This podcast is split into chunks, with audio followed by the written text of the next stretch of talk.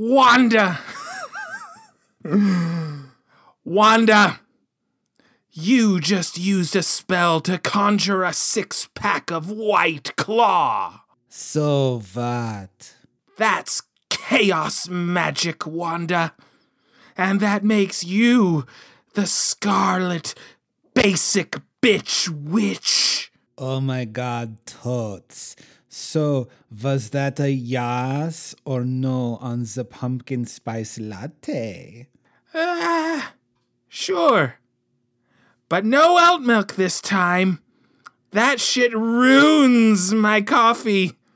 Get it? Runes. Like magic runes, Wanda. Yeah, I get it. Runes. Very funny. It's terrible. So, uh, wanna go back to my house and look at Joss Whedon's concept art of Vision's dick? Depends. Is it White Vision or Dark Vision? Oh, it's Dark Vision for sure. Oh, well then, hell yes. Mama wants a dark hold on that. Oh yeah, I'm supposed to cackle.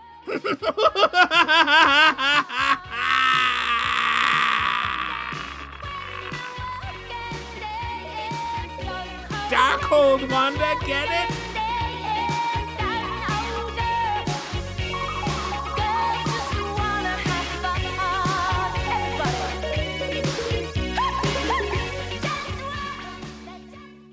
Come on, Shav, well, it's time to record now. Yeah, Wanda Rob, I just can't wait to record now. We met on stage cause we like to perform now. We're best of friends co-hosting all of our shows now. It's time to celebrate our inner geek with new shows for you to blast every freaking week. Come on, Shav, it's time to let our geek speak. I hear you, Rob, my geek speak has crazy tech. We full of Marvel, D C's okay. Our content rocks, geek news all day. We're gamers too, we play for fun. I'm Trekkie proud, phasers to stand. Film and T V, our force is strong. Geek So To Speak, where you belong. Geek So To Speak, Geek So To Speak, Geek So To Speak, Geek So To Speak, Geek So To Speak, Geek So To Speak, Geek So To Speak, Geek So To Speak, Geek So To Speak, Geek So To Speak, Geek So To Speak, Geek So To Speak, Geek So To Speak, Geek So To Speak, Geek So To Speak, Geek So To Speak, Geek So To Speak. Welcome back, fellow geeks, for another episode of Geek So To Speak podcast, your source for all things geek. We're talking movies, we're talking T V shows, we're talking comic books, we're talking video games, we're talking geek news, we're talking everything in between, and this week is no different. We have a big, big show for you guys this week. I am your co-host, Wanda Rob, coming at you live. Well, semi-live from Southern California, and on the line with me, the yin to my yang, the uh, the Agatha Harkness to my Wanda, or or the White Vision to my uh, Dark Vision? Is that the official name? Anyway, Shaff, how's it going, Shaff? I would be the pasty white vision, is what I would do. needs a Touché, my friend. Needs a suntan vision. No, I'm doing great, Wonder Rob. Thanks for asking. Well, good. I don't remember if I asked. Oh, I did ask. All right. Well, good. I'm glad you're doing good. All right, fellow geeks. This is a big, big week. Uh, we're recording this episode a little behind schedule, but for good reason, because WandaVision just wrapped up on Disney plus. The series is over. There's probably not going to be another season, or at least that's what we think. So we pushed off the episode recording so we can get that last episode under our belt so we can come at you with all the spoilers, all the hot takes for WandaVision. So we're going to get to that towards the end of the episode, but I am going to warn you now, we're going to spoil the living heck out of WandaVision. So if you have not finished that series, please just listen through Geek News and then pause. Don't delete the download. Well, then just come back once you've finished watching WandaVision. We'll warn you again when we get there, but I just wanted to put that up front because this is this is fresh content, Shaw. That's right. It's fresh. Okay, so now that I got that out of the way, we do have a big episode. We're going to talk about WandaVision, like I already mentioned. We got all the latest and greatest geek news. Uh, if this is your first time listening to Geek So To Speak, hey, we appreciate it. Thank you so much. If you're not already subscribed, do me a personal favor. Open up your Apple Podcast, your Google Play, your uh, Stitcher, Spotify, whatever it is. Go ahead and hit that subscribe button. And if you're one of the privileged folks that have the opportunity to leave us a review, why don't you do that? Leave us a review. And if you do, regardless of whatever it says, we're going to give you a very special shout out on the show. And I'm just going to leave it at that. But that is the Geek So To Speak guarantee. For our returning listeners, thank you. Thank you so much for being part of the Geek Nation. You are our podcast fluffers. I've told you every time I host the podcast, your job to keep us hard, rock hard. And you do that by telling all your friends, by liking our posts, by uh, interacting on Facebook, Instagram, Twitter, all the good places. So thank you so much for keeping us hard as we can be, our podcast fluffers. Oh, boy. Oh, and if, if you want to suggest any content for the show, any news that you want us to review, any general questions you want to ask us, by all means, shoot us a line at geek so to speak podcast at gmail dot com, and then we will read that on the show. So that's another Geek So To Speak guarantee. All right. Woo. Now that we got all the business out of the way, Shaf, let's get to the fun stuff. Oh, yeah. Shaf and I, and you know this, Shaf. I'm not explaining this to you. I'm explaining this to the listeners. Shaf and don't I... Don't explain it to me. Don't explain it to me at all. That's racist. That's two in two weeks. All right. Just kidding. Or am I?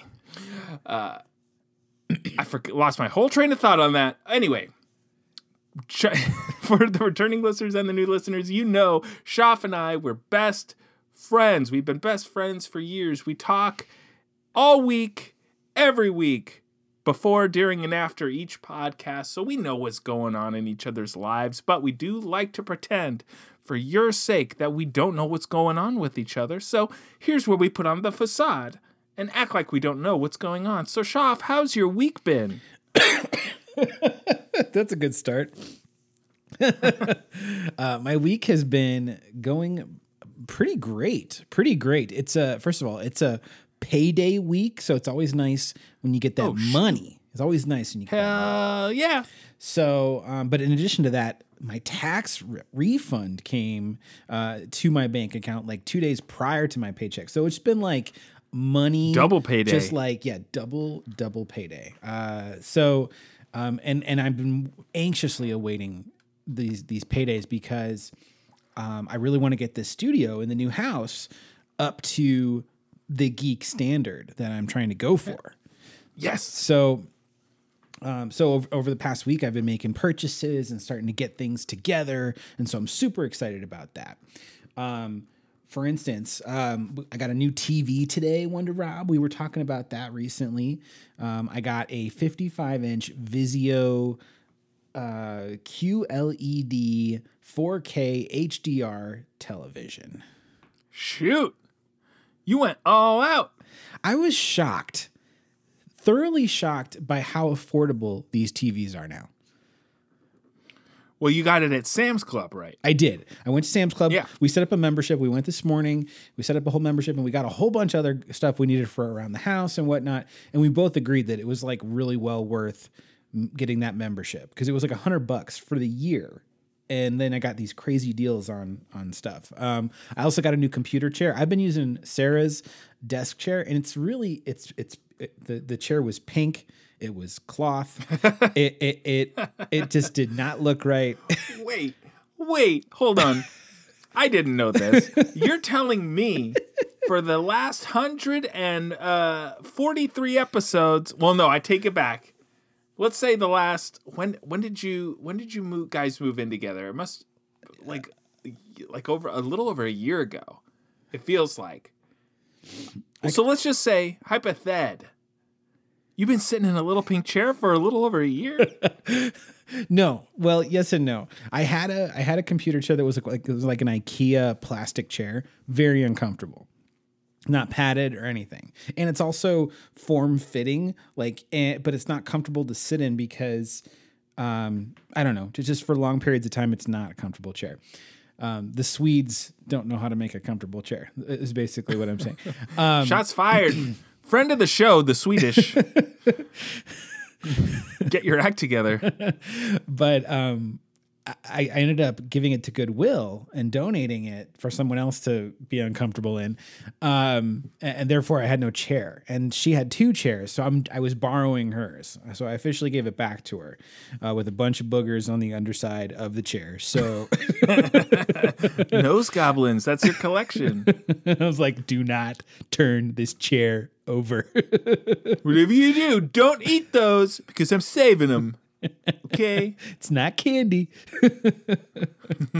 um, so yeah, but I, I went and got a computer chair, really nice, comfortable, lumbar support. You know, I'm all about that back, that back, you know. So, um, so I got, but I got new, new chair, new T V, new Joy-Con controllers because Nintendo. Oh yeah, that's right. Refuses to recognize the Joy-Con drift issue as something that they want to fix personally for no charge. So, um, so yeah, so I got a couple of new uh, sets of those.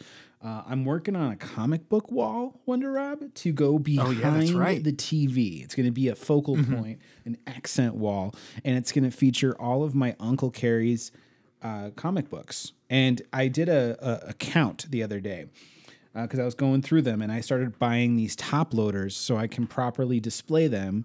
I'm going to basically take the top loader, I'm going to put the obviously the comic book inside, and then I'm going to use a command strip on the back of it, and then put that up against the wall. So that way I can take them down and read them if I really want to, but otherwise they're going to be a great display. They're in, they'll be in great condition, uh, um, which is because there, some of them are, some of them feel like they would literally like disintegrate in your hands if you tried to read them. I've seen the pictures of yeah, them. Yeah, some of uh, them. They look like they've, uh, they've seen some shit. Yeah. They've probably been through endless moves. Uh, I mean, these are comic books dating back to the early sixties. Uh, so there's ten comic books from the nineteen sixties and then eighty-two comic books from the nineteen seventies. Uh, basically a combination of the Bronze and Silver Age of comic books for those that are collectors. Um, but I wanted to go, give a quick shout out to a local comic book shop in Fort Collins nearby.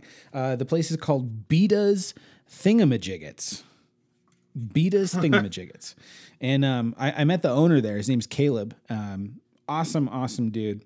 Uh, this guy had some great recommendations. We were talking about comic books and all sorts of stuff. Him and his wife own this store. It's actually half comic book shop and like geek merchandise and stuff. And then the other half is a flower shop. Oh, wow. It's it's the That's good. I mean, it's really cool. It's the craziest thing I've ever seen, but it's it's actually no, really that's cool. That's smart.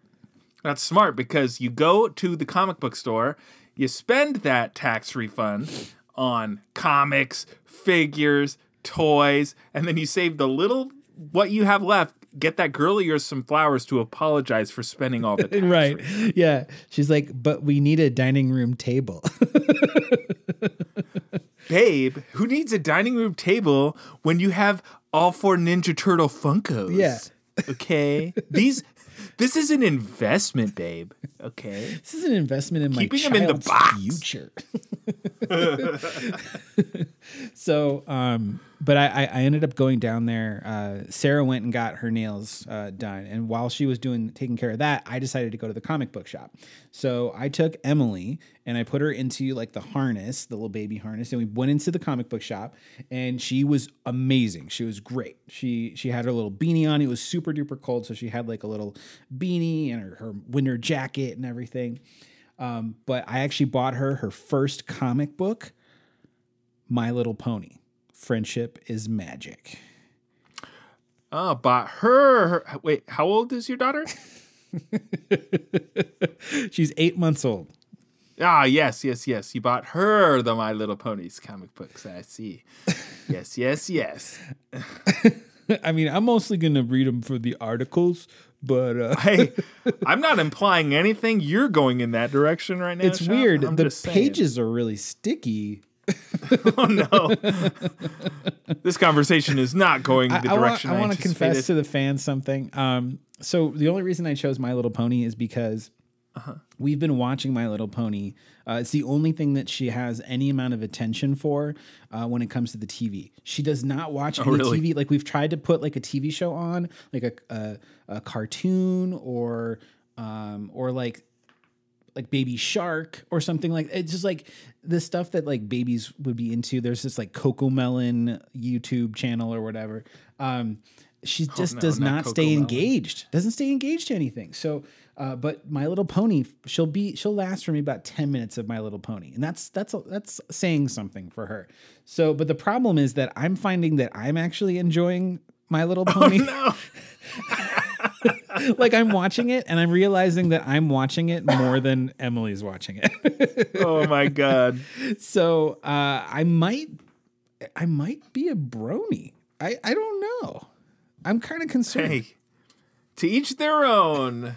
Shop, to each their own. Now, while, while I myself am not familiar with My Little Pony, I do know that, uh, friend of the show, Weird Al Yankovic, has voiced a few episodes. So just keep an eye out for those, and you can let me know if they're any good. Oh, yeah. That's awesome. I'll keep that in mind. Uh, real quick, uh, I don't. I want to make sure to give Wonder Rob some time here and move on to some other stuff, too. But um, I wanted to briefly mention I bought some graphic novels the other day. One of the ones that was rec- recommended by Caleb was Paper Girls, Volume one. It's going to be made into an Amazon uh, Prime show. Uh, it's already been cast, apparently. So um, I would say this is a good one to sort of get in on the mix. Paper Girls is what it's called. Paper Girls. Just picture you going, I'm Caleb. No, you be Caleb. Say, say, you should read Paper Girls. Hey, say it. You're uh, Caleb. Hey, um, I think you should read Paper Girls. Oh, I got a stack of Hustlers in my bedroom under the bed. I don't, I already, I'm ahead of you, Caleb. I like your style. And scene. And scene. Nice. Well, anyways, this one apparently uh, it's in uh, in the early hours after Halloween of nineteen eighty-eight. Four twelve-year-old newspaper delivery girls uncover the most important story of all time. Apparently, this is very much like Stranger Things.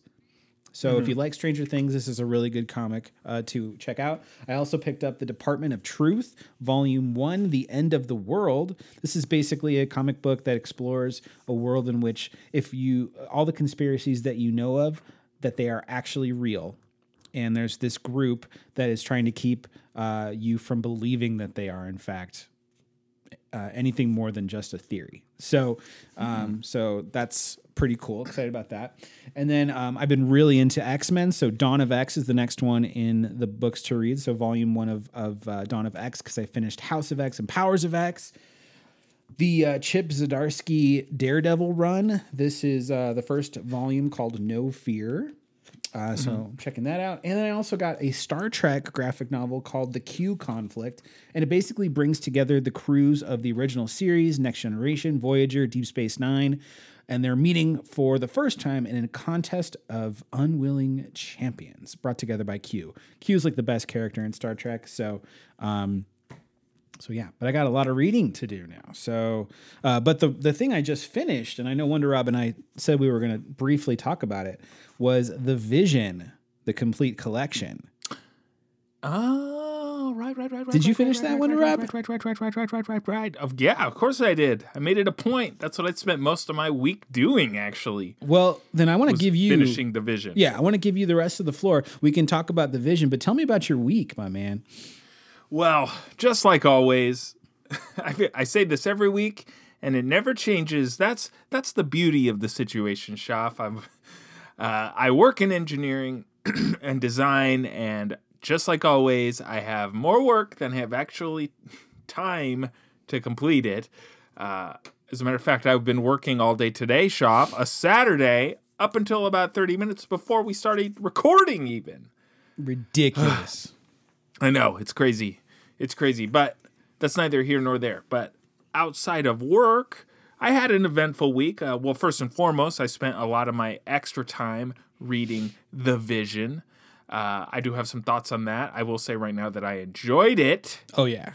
And it was recommended and provided to me by friend of the show slash Schaaf's arch nemesis, Vactor. Uh, and real quick, Schaaf, before I finish telling you about my week, uh, friend of the show slash Schaaf's arch nemesis, Vactor, congratulations to him. Yeah. Because just yesterday, Schaaf, he gave birth to a bouncing baby boy. I mean, well, his wife gave birth. Or did he? Who knows? But he's a, he's finally a dad. That's why he always sends me pictures from the neck up, because he's been hiding that belly. I didn't realize that he's, you know, that's what it basically has all been. Don't body shame. Don't mean, body he, he shame our his, pregnant friend Vactor. He even put his and face his wife. on on Superman. That's the picture that he sent me. Like, was a, his own face. Like, he's totally dodging that midsection. So, um, you know, who knows? Who knows? He, yes. Well, congratulations to him, and I got the hot scoop. He told me his son's name, Schaaf. Oh. Now, he he... He had to get permission from his wife to tell me, and I don't know if he has permission or if I technically have permission to tell you and the internet his baby's name. But you know what? I'm going to throw caution to the wind. He doesn't listen to this. Vactor named his newborn son Robert Jimmy Vactor. That's right. He named the boy after both of us. So that's shout amazing. Out to our new friend of the show, Robert Jimmy Vactor, only two days old as time of recording. Uh, well, congratulations. I, I am thrilled for this new baby nemesis. Uh, it's wonderful. I yeah, hope maybe your baby's your baby can fight his baby. And my son can just sit there eating uh, Cheetos from a bag. Yeah, that's one of his favorite. He can activities. Be the quote unquote ref or the the uh, um, the commentator, you know, from the side, like, oh, power bomb, power bomb. I'm sure my boy would rather be watching Blaze and the Monster Machines, which is his new favorite show. Oh, anyway, neither here nor there. Let me keep telling you about my week. Do Schaaf. It. So I finished reading The Vision. Uh, I got my first COVID vaccine this week, Schaaf. Wow. I told you the harrowing story about that. Uh, I'll, I'll give uh, the listeners the truncated version, but I was scheduled to get a COVID shot this week, and my wife went first, and they did not give her the vaccine because they didn't believe we were qualified when, in fact, we are. So we uh, were you guys, by the way, were you guys dressed up in like old people outfits? Like, were you trying to pass, don't you know, pass across as silly. Like sixty-five years old? You're like, no, I've seen you Schaaf, dressed as an old man. I had her on my shoulders and we had a long trench coat. Oh, yeah. And she had a hat and a fake mustache. And we were like, we're here for, a, I mean, I'm here for my vaccine. You're like, hello, good, fine sir. Jolly good day to you. Uh, it's a fine day to be vaccinated because I am amongst the population of people who are retired and living with Um, getting the social security checks. And did I mention I'm over sixty-five? I'm the ripe old age of sixty-nine. Wink, if you catch my drift. And that's when they pointed at the door. I have old laugh. balls. So old. So very old. Oh my gosh. I don't even remember what I was saying anymore, but we did, uh, we... We fixed the problem and we got our vaccine, so that's good. I got mine. My wife got hers. We have to go back in a month and get the other one. Dude, my arm is still sore. It's like, I don't know what they did, but they friggin' got me. But I did get that, so I'm halfway there. I've been playing a lot of God of War, Schaaf. I'm getting oh. further into that. I missed that game. I told you last week that when it first came out, I started getting into it, but then for some reason I just stopped playing it. Who knows why? But I took it upon myself to get back into it since it's free with that uh, PlayStation Plus membership on PlayStation five, Schaaf. Uh, and I have been enjoying it. I I need to recommend to people, if you're uh, a silly guy like me who decided to play it and then quit, that was stupid. Get back into the game. Do not hit it and, and uh, quit it. Yes. And the last thing I spent my week trying to do Schaff. There's a buddy of mine, a really good buddy of mine. I would even I would even put him in best friend status, who does not have a P S five, uh, but has been trying desperately to get one. Uh, I'm talking about you, Schaff. I was like, who um, do I have to beat up? Best friend is a is a tier. Let's just put that out here. It's it goes wife, best friends, and I only say that because I think she might be behind me. It goes wife, best friends, friends, acquaintances, colleagues, strangers, baby. But anyway, you, Schaff, don't have a P S five yet, and you and I tried like the Dickens this Ugh, week. Man, we really to did. get you. to get you a PlayStation five from the Walmart drop that happened this week. I got my PlayStation five when back when it was pre-orders from Walmart. And after trying to get you to score you a PlayStation five with this Walmart drop, I have no idea how I managed to get a hold of one. For real. Yeah. It was they must they just must have like ten in in in their entire stock, because they'll say, okay, three o'clock uh, Pacific Standard Time, we're going to be doing a batch release, so just be ready for that. And then the entire planet it's so is true. on their phones, computers, and just like waiting for it. It's, it is impossible, Schaff. And you and I tried for, I think, oh, a little over an hour to get oh, one yeah. because they were dropping them every ten minutes. Yeah, every wave and we we tried our, our best. We were, I mean, I felt like I was a bot in my own right in the sense of the amount of times I was clicking and refreshing. Like, I felt like I was being really, like, on it, and I don't know how anyone could have gotten it. Now, I got I got so far as to being being able to get it into my cart and to start putting my credit card information in. But by the time I put my credit card information in and hit purchase, it said error, out of stock. And that was the very last time we we tried, which was maybe an hour and a half later from Damn. when we initially started. And I thought I had it for you. I was like, yes, he's finally going to get it. And I got I got boned on that one. So I say, you just got to be patient, Schaff. They'll come out eventually. It'll be easier soon, or depending on how bad you want that P S five, if you really want it really, really bad, there are other ways to get it.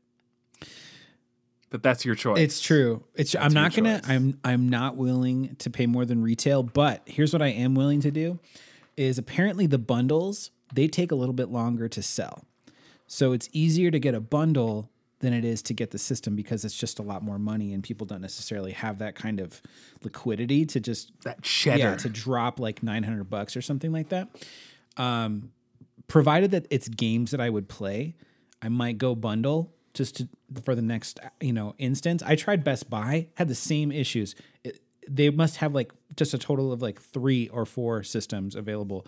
Um, I kept refreshing, refreshing, refreshing. So I follow a few Twitter, uh, Uh, accounts that are really, really good about giving notifications as soon as the retailer's about to drop something. So I'm I'm going to be trying all week long this this week. I'm going to try to get my hands on a P S five. So we'll see what happens. Yeah. But anyway, that was my week. So here's my suggestion. Let's talk about Vision, but we're going to spoil Vision, or at least talk about our thoughts. And we got a lot of geek news to talk about. So let's talk about the Vision when we're talking about WandaVision. Oh, so we'll, that's a we'll good idea. Switch that at the end. So if you're interested in hearing our thoughts on The Vision, also just stick around to after our thoughts of WandaVision, and we'll we'll do a very brief discussion of the Vision series, uh, comic book series that is. If you didn't if you didn't catch that for some reason, all right. So last bit of, of uh, housekeeping before we get into geek news. We do have a corrections department. Very rarely do we get things wrong on this podcast, but on the rare occasion that Schaff gets something wrong, we have a corrections department who likes to correct him. So, Schaff, what notes do we have from the corrections department from last week's episode? Oh, well, thank you for asking, Wonder Rob. Okay, I've got it pulled up here on my phone. I only have like eight percent battery on my phone, so oh, no. hopefully everything lasts. But here we go. Uh, episode one forty-three, he said, Rob is correct. Jon Favreau began developing a Night at the Museum-esque film titled Magic Kingdom starting back in twenty twelve. So this was when we, we dropped the news that Ronald Moore was going to be making a uh, a movie about the Magic Kingdom as if like these were real places to visit or something like that. Yes. Mm-hmm. Um, he also said that Rob, no, he will not make a list of all the predictions that you've made on the podcast that have come true. So Man. Unfortunately, we're going to have to hire somebody else for that. Uh, Vactor, I know you're listening. Yeah. Get to it. Make a list of all the predictions that we've made that have come true. um. Uh, oh, he does have a correction for you, Rob. He says, what? When talking about Deathloop, you uh-huh. referred to... Uh, the video game and saying that it was a lot like Groundhog's Day. Okay. But actually, it's just Groundhog Day. God damn it. Corrections department. You. You. It's only about bah, one groundhog. Bah, Pugsatani Corrections film. Boy, tell him. um, and then uh, the last thing that he had said that Schaaf's nemesis Vactor says that Schaaf mispronounced Mister Mxyzptlk, which means that I just mispronounced it again. Um, and I tell you what, I, I I invite my nemesis Vactor to record an audio clip of the what? proper pronunciation of Mixel, Mister Mxyzptlk, and we'll share it on the podcast. Mister Dicklet. Yeah. B- B- Mister Mxyzptlk. So at, at some I point can't say it. It, during this newborn phase, if you can steal away five seconds to p- properly pronounce this name, we will share it on the podcast next week. Yeah, he'll have time. He'll have time. I've got a two-year-old. You've got a beautiful little eight-month-old. He's got a two-day-old. I think you can attest as much as I can at that at that very, very beginning phase. That newborn phase. And I mean this in the most respectful way to your child, to my child, to Vactor's child. They're bundles of joy, but they're they're lumps at that point in their life. So they spend most of their time sleeping, at least at the very, very, very, Yours very did. Beginning. Mine didn't. Yours didn't? No. Oh my gosh. There was like, we couldn't sleep because she wasn't sleeping. It was... Not the first weeks were probably the roughest of all. So, Vactor, my heart goes out to you. Hopefully, you have more of an experience like Wonder Rob. But if it's like me, your first weeks are going to be uh, real, real challenging. Well, the first weeks were tough. I mean, I had points where I was, I was deathly afraid I was going to fall asleep while driving the car. Like just getting in the car and going places, I'd be like, I'm falling asleep. Because my baby would sleep, but my baby would sleep all day. And then nighttime happened. And that's when my boy was like, let's party. I'm hungry. I pooped my pants. Let's do this. So maybe maybe Vactor will get lucky and he'll get his baby's, uh, uh, uh, what is it, circadian rhythm will be yeah. uh, will, will be set immediately. But I'm sure he'll have some time to to shoot a recording. Speaking of recordings, Schaaf, our corrections department, not only does he like to correct us, I mean, that's why he's the corrections department, but we do give him a very small segment on the show because we do love him and we talk about him enough, called In Review with the Corrections Department. And so let's uh, let's give the floor to our corrections department and see what he has to say this week. Hello again, and welcome to In Review with the Corrections Department. This week, I figured I'd be a little bit more personal and talk about my work experience. My dream job is to work within film production, ultimately at an animation studio, hopefully one of these days. And over these past few years, I've slowly kind of been building to that with more and more production assistant jobs. And this past week, uh, I worked on two Showtime comedy specials that were shot here in Tempe, Arizona, at the Tempe Improv. One was with Pete Lee and the other one was with LaBelle Crawford. They've both been doing comedy for a pretty long time. LaBelle you may recognize as Huel from Breaking Bad. But it was pretty interesting working on these two different shows, the two very different styles of comedians. And an important note to accentuate is uh, the safety precautions that were taken on set with wearing N ninety-five masks and wiping down all the areas with sanitizer and everything as often as possible as it could be. A lot of what I do on set was either like setting stuff up, uh, breaking stuff down, sometimes standing in for people, running gear to certain places or running media to certain places, making sure that either uh, Pete Lee or LaBelle were where they were supposed to be, uh, and just basically kind of helping her out around set. And that's usually what a production assistant does. Ultimately, if you do that long enough, you can become a production coordinator where you get a little bit more leadership that you can go, and then ultimately from there you can kind of choose your own path. But that's it for me this week, and back to Shoff and Rob. Well, all right.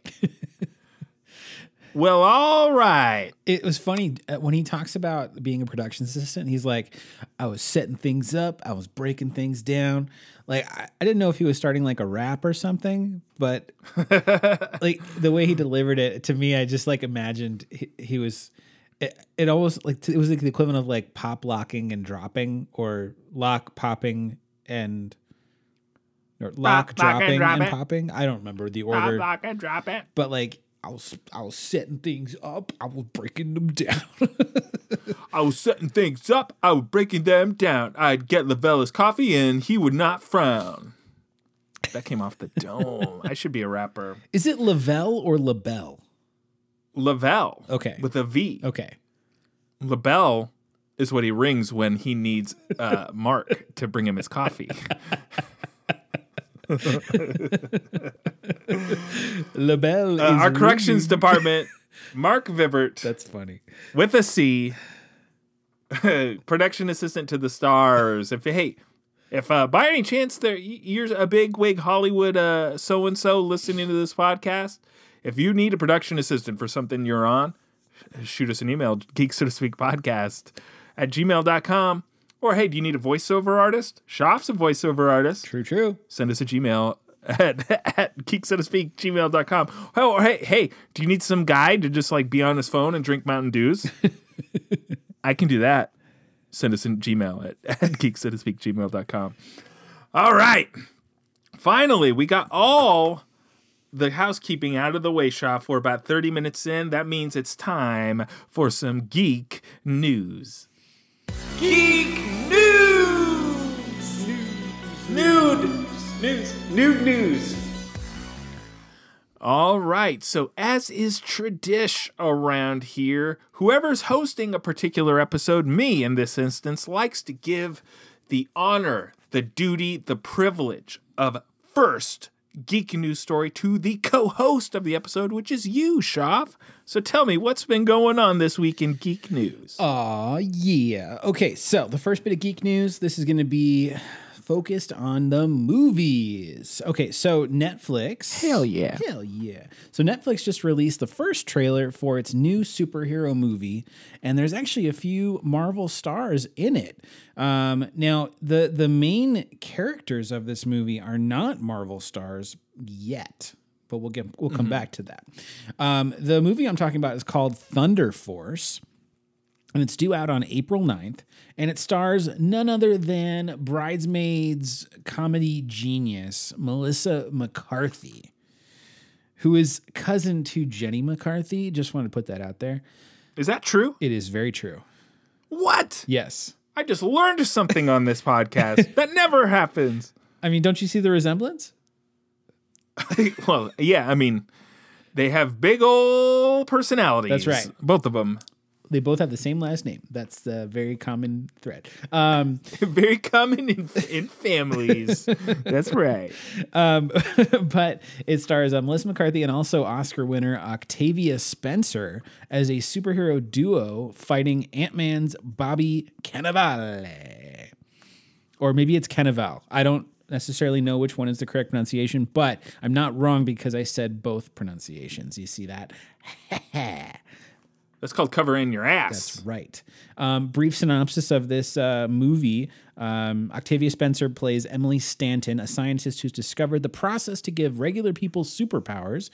Uh, though when estranged best friend, played by uh, Melissa McCarthy, Lydia, is accidentally injected with the serum, they must form a team and fight crime. Now, as far as powers, uh, looks like Lydia has super strength, and then uh, Emily has the powers of invisibility. The villain is Bobby Cannavale. Cannavale. Uh, he plays the king, and uh, also popping up in uh, the movie, we've got uh, looks like a brief appearance. I don't know how much he's going to factor into it, but Pom uh, Clementieff, who played uh, Mantis in Guardians of the Galaxy, uh, she's in this, and also Jason Bateman. At the end of the trailer, he has a brief cameo as some kind of uh, Cl- crab person. Yeah. Very horny crab person. Where he says Capricorn's not the only thing rising. Yeah, that got a laugh out it of did. me. It did. It did. Honestly, uh, and I don't mean any disrespect to this movie. By the way, it was written and directed by Melissa McCarthy's real life husband, Ben Falcone. Um, this did not interest me whatsoever. Like this movie, I watched the trailer and I was like, I should like this. This is a it geek. It could be all right. This is a geek it movie. It could be all right. It. And and I, I mean this with all sincerity, it, the reason I did not like this has nothing to do with the fact that it's about two female superheroes. I promise you. It just did not find it enjoyable. It did not seem funny to me until the last few seconds when Jason Bateman pops up as this crab person and he delivers these lines about astrology and whatnot. Like, and I, I did laugh out loud at that moment. I wonder if uh, Octavia Spencer is going to make anybody eat a shit pie in this. That should be a running theme in her movie. It really should. That would be funny. Eat that pie. Eat it. You like it? Bobby Cannavale is eating some shit pie in this. It doesn't look bad. I mean, I had a thought when I was watching the trailer, and I'm sure this is not an original thought, but that's not going to stop me from saying it on this podcast like it is.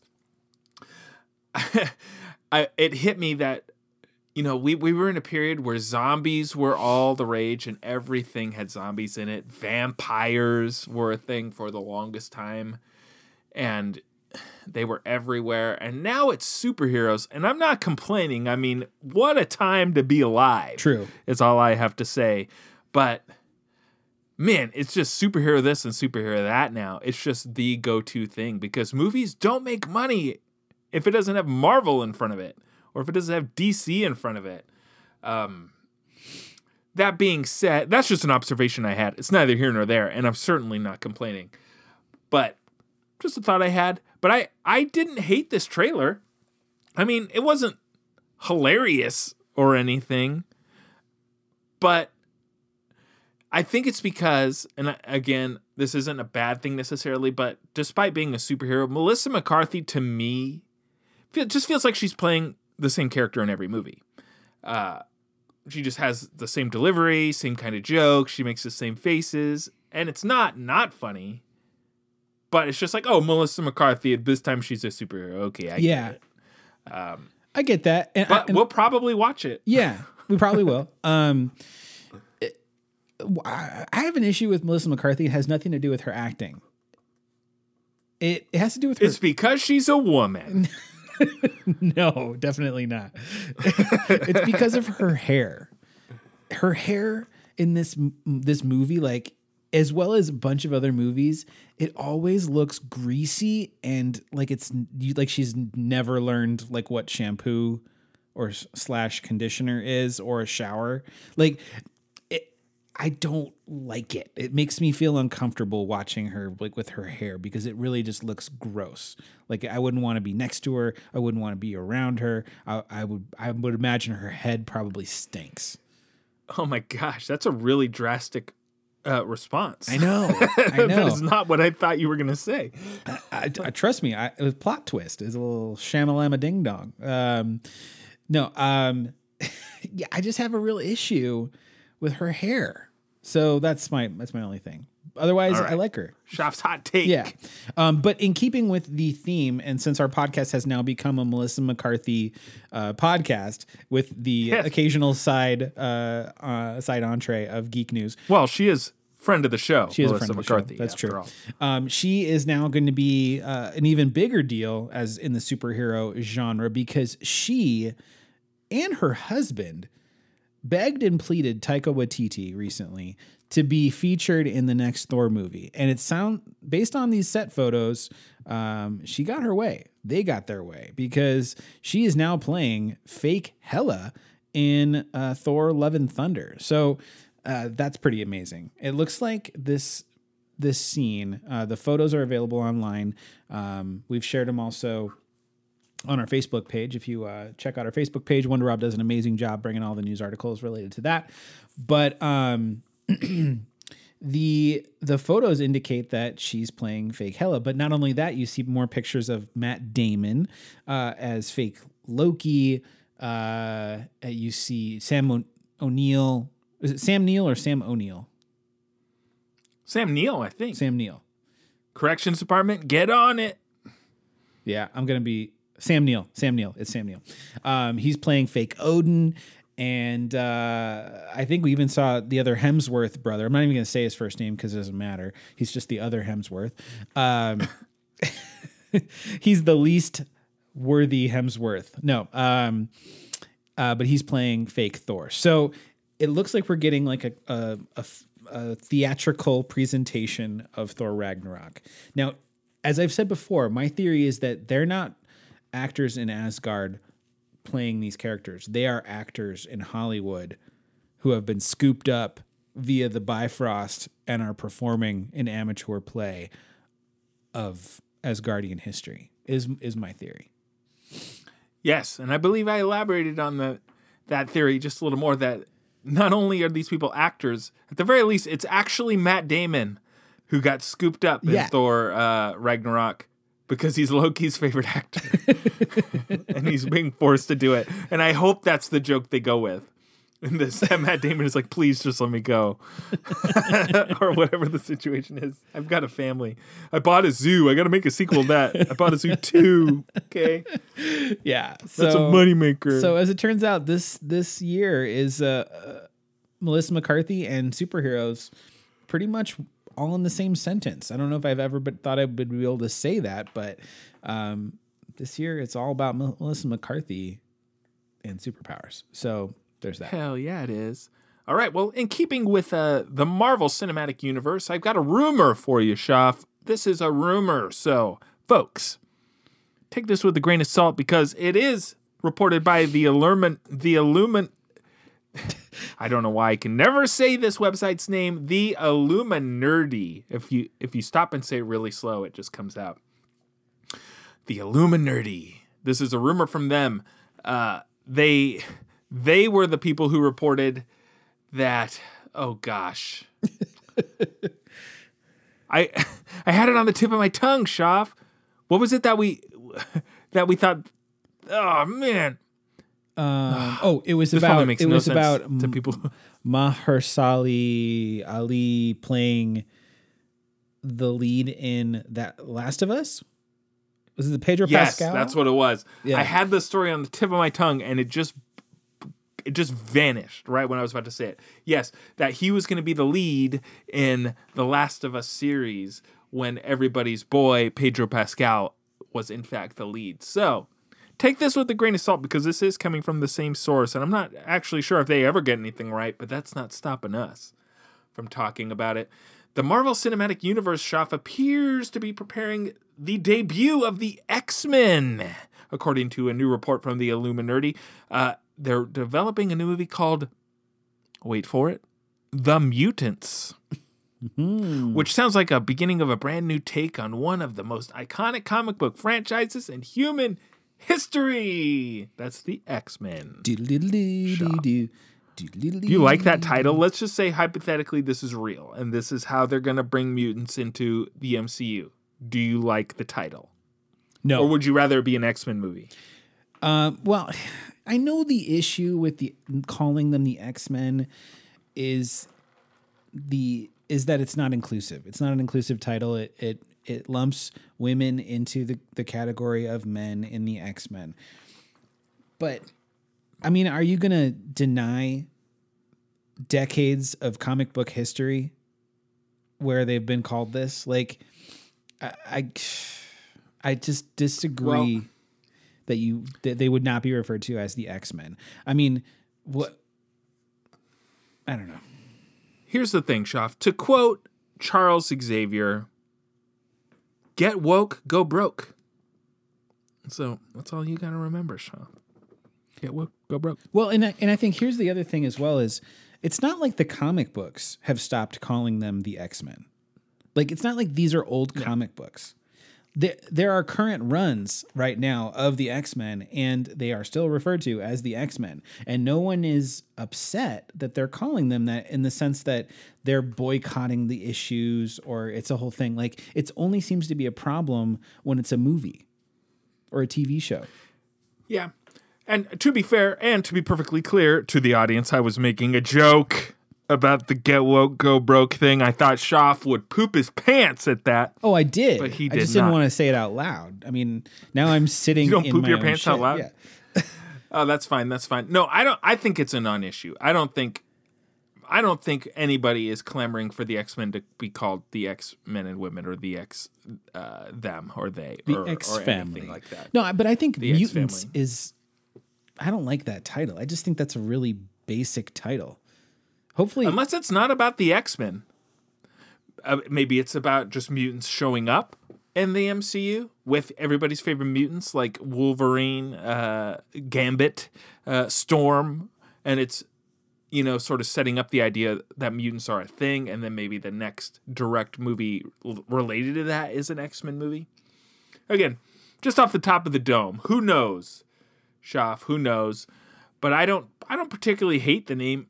It is different, uh, but we know Deadpool three is coming to the M C U, Schaff, and of course, uh, Deadpool is being cherry-picked from the Fox X universe. Uh, we thought a particular character in WandaVision was also being cherry-picked, but we'll talk about uh, that more a little later. I know it gave Schaff a boner just thinking about it, uh, but we'll we'll get back to that. So the, who who knows really what they're going to do, but we know we're going to get mutants in the M C U at some point. Uh, Kevin Feige, uh, just to give you a little uh, snippet of something he said previously when it came to mutants in the M C U, he said, "You know how much I love the X-Men. I already said that's where I started. I can't tell you anything before we actually announced it, but rest assured, discussions have been long and ongoing internally." Title of your sex tape, Kevin Feige. All right. So that's, a, again, a rumor. You guys take it with a grain of salt, but more on this story as it develops, obviously. Schnick, schnick, schnick. Wolverine Berserker mode. Schnick, schnick, schnick, schnick, schnick, schnick. Nickelodeon. Okay. Oh, my gosh. Um, Way to bring it all back. Thank you. What else is going on? So. Uh, keeping things in the movie realm of geek news, but moving things towards live action slash uh, two D slash three D animation.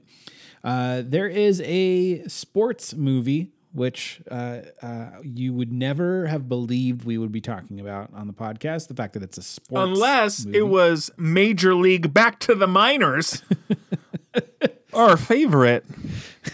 Exactly. Are they getting Charlie Sheen back for that one? They best. Um, but uh, Space Jam two. Space Jam two, or rather it's being called Space Jam A New Legacy. Uh, there was some new images shared from Entertainment Weekly uh, giving a first look at this Looney Tunes feature. Now, it's going to be, uh, as they quote, dribbling into theaters. That's funny. Oh-ho! Lately, you're catching me dribbling into the toilet. As I'm getting older, you know what I'm saying? Oh my god, getting real kidding. personal all of a sudden. Space Jam kidding. brings I'm out a lot in shop. Everything's fine with my flow. Okay, moving on. Um, but anyways, it's going to be in theaters and on H B O Max on July sixteenth, and it's the follow-up to a nineteen ninety-six movie you may have heard of it called Space Jam, starring the Michael Air, the Jordan. Um, so. Uh, the pictures are kind of interesting. I mean, there's a lot of photos of uh, LeBron. They're wearing their new uh, their new jerseys, their new uh, outfits and costumes. But I think the most interesting thing is you're getting to see the Looney Tunes in a three-dimensional, very textured, very... Uh, um,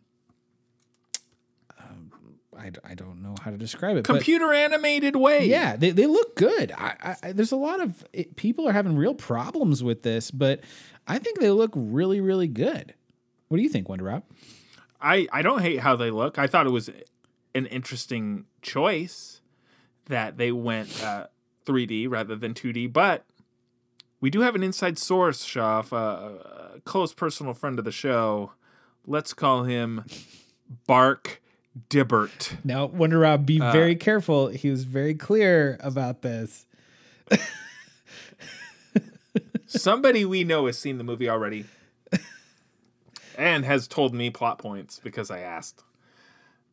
So I'm not going to say anything else. I just want to know that you know that I know that maybe there's two D and three D versions of the these these uh, these beloved characters in the movie. And that's it. And that's not a spoiler. That was simply a maybe. There you go. Well, one of the beloved characters is getting a lot of attention as of late. Uh, specifically, that would be Lola Bunny. Um, and do not check my search history uh, on the oh, no. internet. Um, hey, babe, what is Lola Bunny Rule thirty-four mean? What, what were you searching? I told you not to go through my search history. I warned you. You weren't going to like it. And uh, for the listeners, do not Google Lola Bunny Rule thirty-four. Don't do it. Don't do it. I warned you. I only recently learned what Rule thirty-four was. Don't let's not even talk about it. I don't want to get I don't even want to I don't want to get into it anymore. Just just, okay, just continue. Google it. Anyways, um, no, don't Google it. Don't. No, Wonder Rob just says let don't. It be. I, say I shouldn't do. Even brought it up. I say do. Okay, fine. Google it. You can blame me. You can blame me. Google it. All right. So anyways, yeah. um, if for those that remember the original Space Jam, Lola Bunny uh, had more of an hourglass figure, and she wore some small shorts and a cropped sports top. Now, um, around the release of the first film in ninety-six, the animator Tony Cervone or Cervone said, "We kind of pumped her up more in the feminine attributes department." So basically they gave her a nice butt, big boobs, and a narrow waist. Um, now she gets a space. She gets a space jam. She get. Yeah, she does. She gets jammed in her space. Oh my god. Oh my god. Be sure to leave us a review on Apple Podcasts. Five stars. We'll give you a shout out on the show. Thank you. Okay. Well, um, she gets a makeover in Space Jam: A New Legacy, uh, and her look is what sparked the debate on Twitter. Um, they basically have, as they've put it, desexualized her character by making her. Um, uh, well, actually, well, their their approaches and what they've said is they thought that the first movie was very sexualized, and so they said this is twenty twenty-one. It's important to reflect the authenticity of strong, capable female characters. So, I guess her new appearance now is more or, or less womanly and more rabbit-like. Uh, they switched out her mini shorts and sports bra for a baggy jersey and a shorts outfit. Now, I'm just going to say this, and, and I, I have no grounds to Uh-oh. really offer my opinion. Here it comes. But since it's a, it's a debate on Twitter, and since I always like to, you know, present my uh, offensive opinions on things. Of course. You're a master debater and a cunning linguist. Oh. It's so true, though. Very talented. Um, the I, I think that the problem here is that Here it comes. Why Here it comes. Can't why can't she be both? Why can't she be attractive? Like in the sense of why can't she have a womanly body? Why can't she have curves, but also be a strong, powerful, intelligent character? Like the the issue here is not that she's drawn a certain way. It's how the rest of the cast interprets that character. And if they if they sexualize her, be, but the way like Bugs Bunny does, where he's like got big giant hearts and he's like drooling or whatever when he sees her, and, and the and the way she's the animated, so she's like, you know, flaunting her curves or being sexy. Like, there's nothing wrong with being sexy. In fact, it can be strong, it can be powerful, it can be empowering. There's nothing wrong with it. it's the wrong part is how people receive it and how they act around that person. So I'm for Lola being all things. I want her to be uh, powerful. I want her to be strong. I want her to be authentic. I want her to be smart. And I think she deserves and can just fine be attractive. She can be an attractive bunny. And um, uh, yeah, that's what I'm going to say. Strong opinions on Lola Bunny coming from Shaw. All right. Uh, I didn't even notice she looked any different until until I saw this story, and I was like, "Oh yeah, I guess she does." But it's been uh, it's been quite a while since I've seen Space Jam. But more power to you, Lola Bunny. It's twenty twenty-one. Do what you got to do, sweetheart. See, you're not supposed to call him sweetheart. That was my that was my ironic take on it. Maybe that would, that joke didn't land. Don't cancel me. I was making a joke. Oh yeah, and God, if please. if uh, if they think that by just taking her out of a crop top and shorts that I have any less of a boner by looking at her photo, they're wrong. It was already there when Tweety Bird showed up. Okay, it's a residual boner. All right. All right, moving on. We we only have so much time, but we can't spend the whole time talking about how how uh, you're into. Uh, girl bunnies. So let's move on. Let me tell you about friend of the show, Bruce Campbell. Bruce Campbell uh, let out just a, a little tiny incy-bincy hint that he may possibly be in Doctor Strange in the Multiverse of Madness. Uh, and when I say tiniest little incy-bitty hint, I mean, well, that's a perfect description of it, in my opinion. Bruce Campbell took to Twitter, posted a picture of uh, the New York skyline and captioned it with this. Boy, it was a blast working in a certain city with a certain director on a certain movie with a certain actor. It sure was. End tweet. Now, uh, if you know Bruce Campbell, which I'm sure all you do out there, Bruce Campbell is best buddies with Sam Raimi, who is directing the Multiverse of Madness, who directed all the uh, Spider-Man movies, uh, had a hand in Xena Warrior Princess, Bris- The Adventures of Briscoe County Junior Shaw, if ever heard of it, uh, Jack of All Trades, which was uh, uh, not a spinoff exactly, but uh, made by the same people who made Xena Warrior Princess. So almost everything that Sam Raimi has his fingers in, uh, he also has his fingers in Bruce Campbell at the same time. And so it's fair to say Bruce Campbell's probably going to be in Doctor Strange too. And if I were a betting man, Shaff, you'll see Ted Raimi as well. Not much more to that story, but just remember, you heard it here probably third or fourth, maybe even fifth. Bruce Campbell is going to be in Doctor Strange in the Multiverse of Madness. I hope so. I hope he plays Mysterio. An alternate universe Mysterio? I could dig it.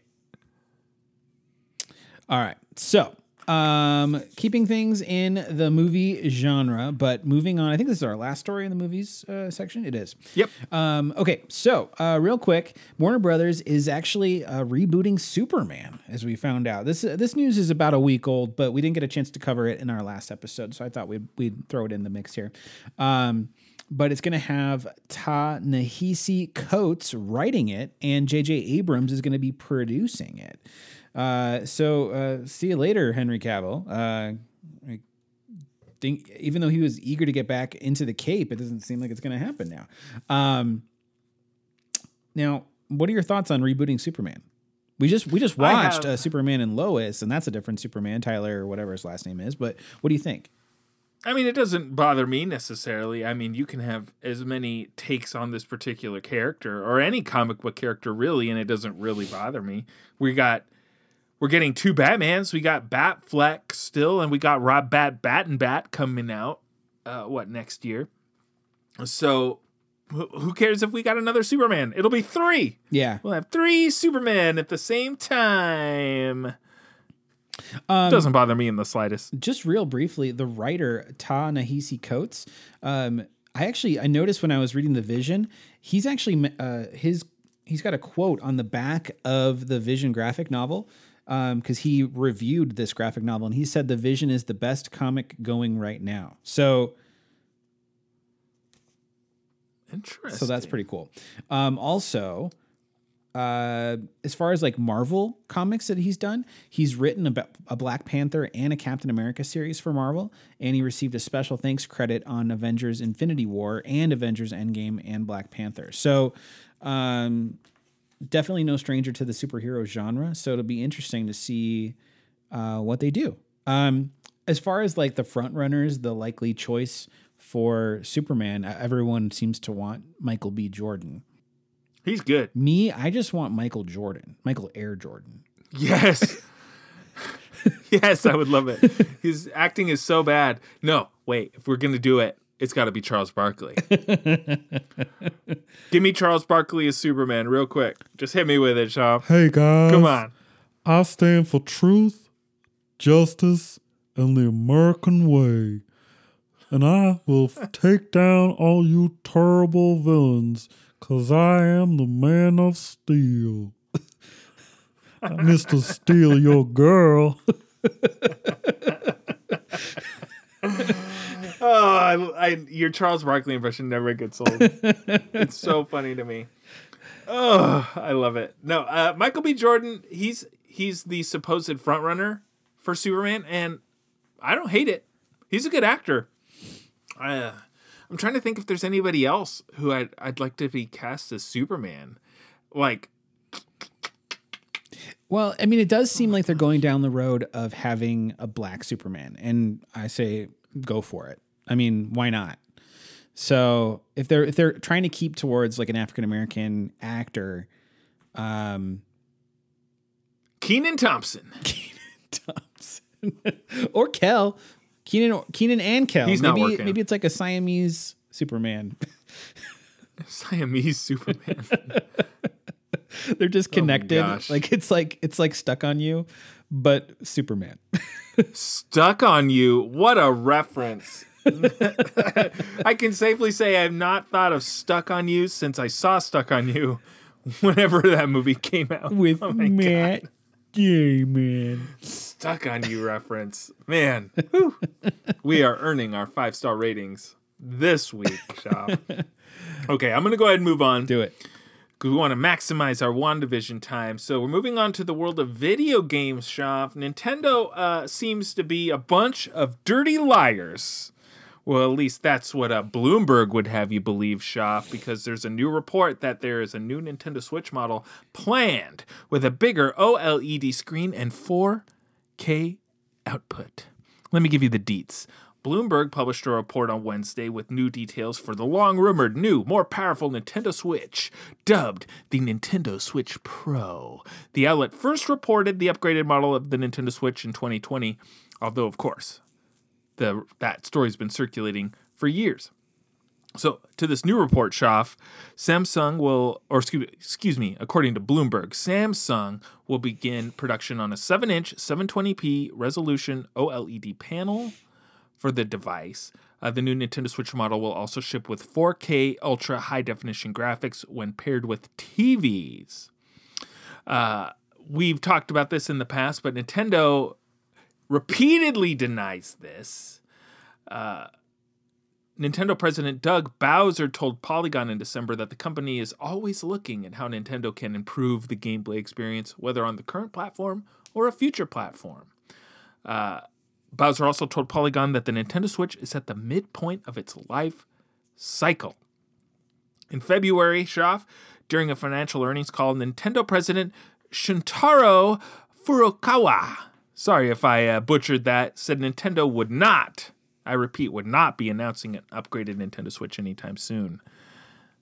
But if uh, Bloomberg has anything to say about it, it's that Nintendo are nothing but a bunch of liar, liar, pants on fires hanging from a telephone wire.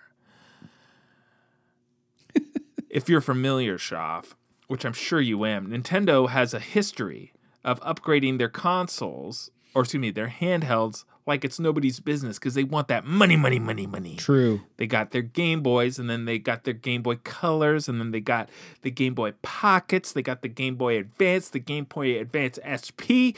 Nintendo D S, Nintendo D S X L, Nintendo three D S, Nintendo three D S X L, the Nintendo two D S shop. Whew, I almost had a heart attack just doing that. I got so angry.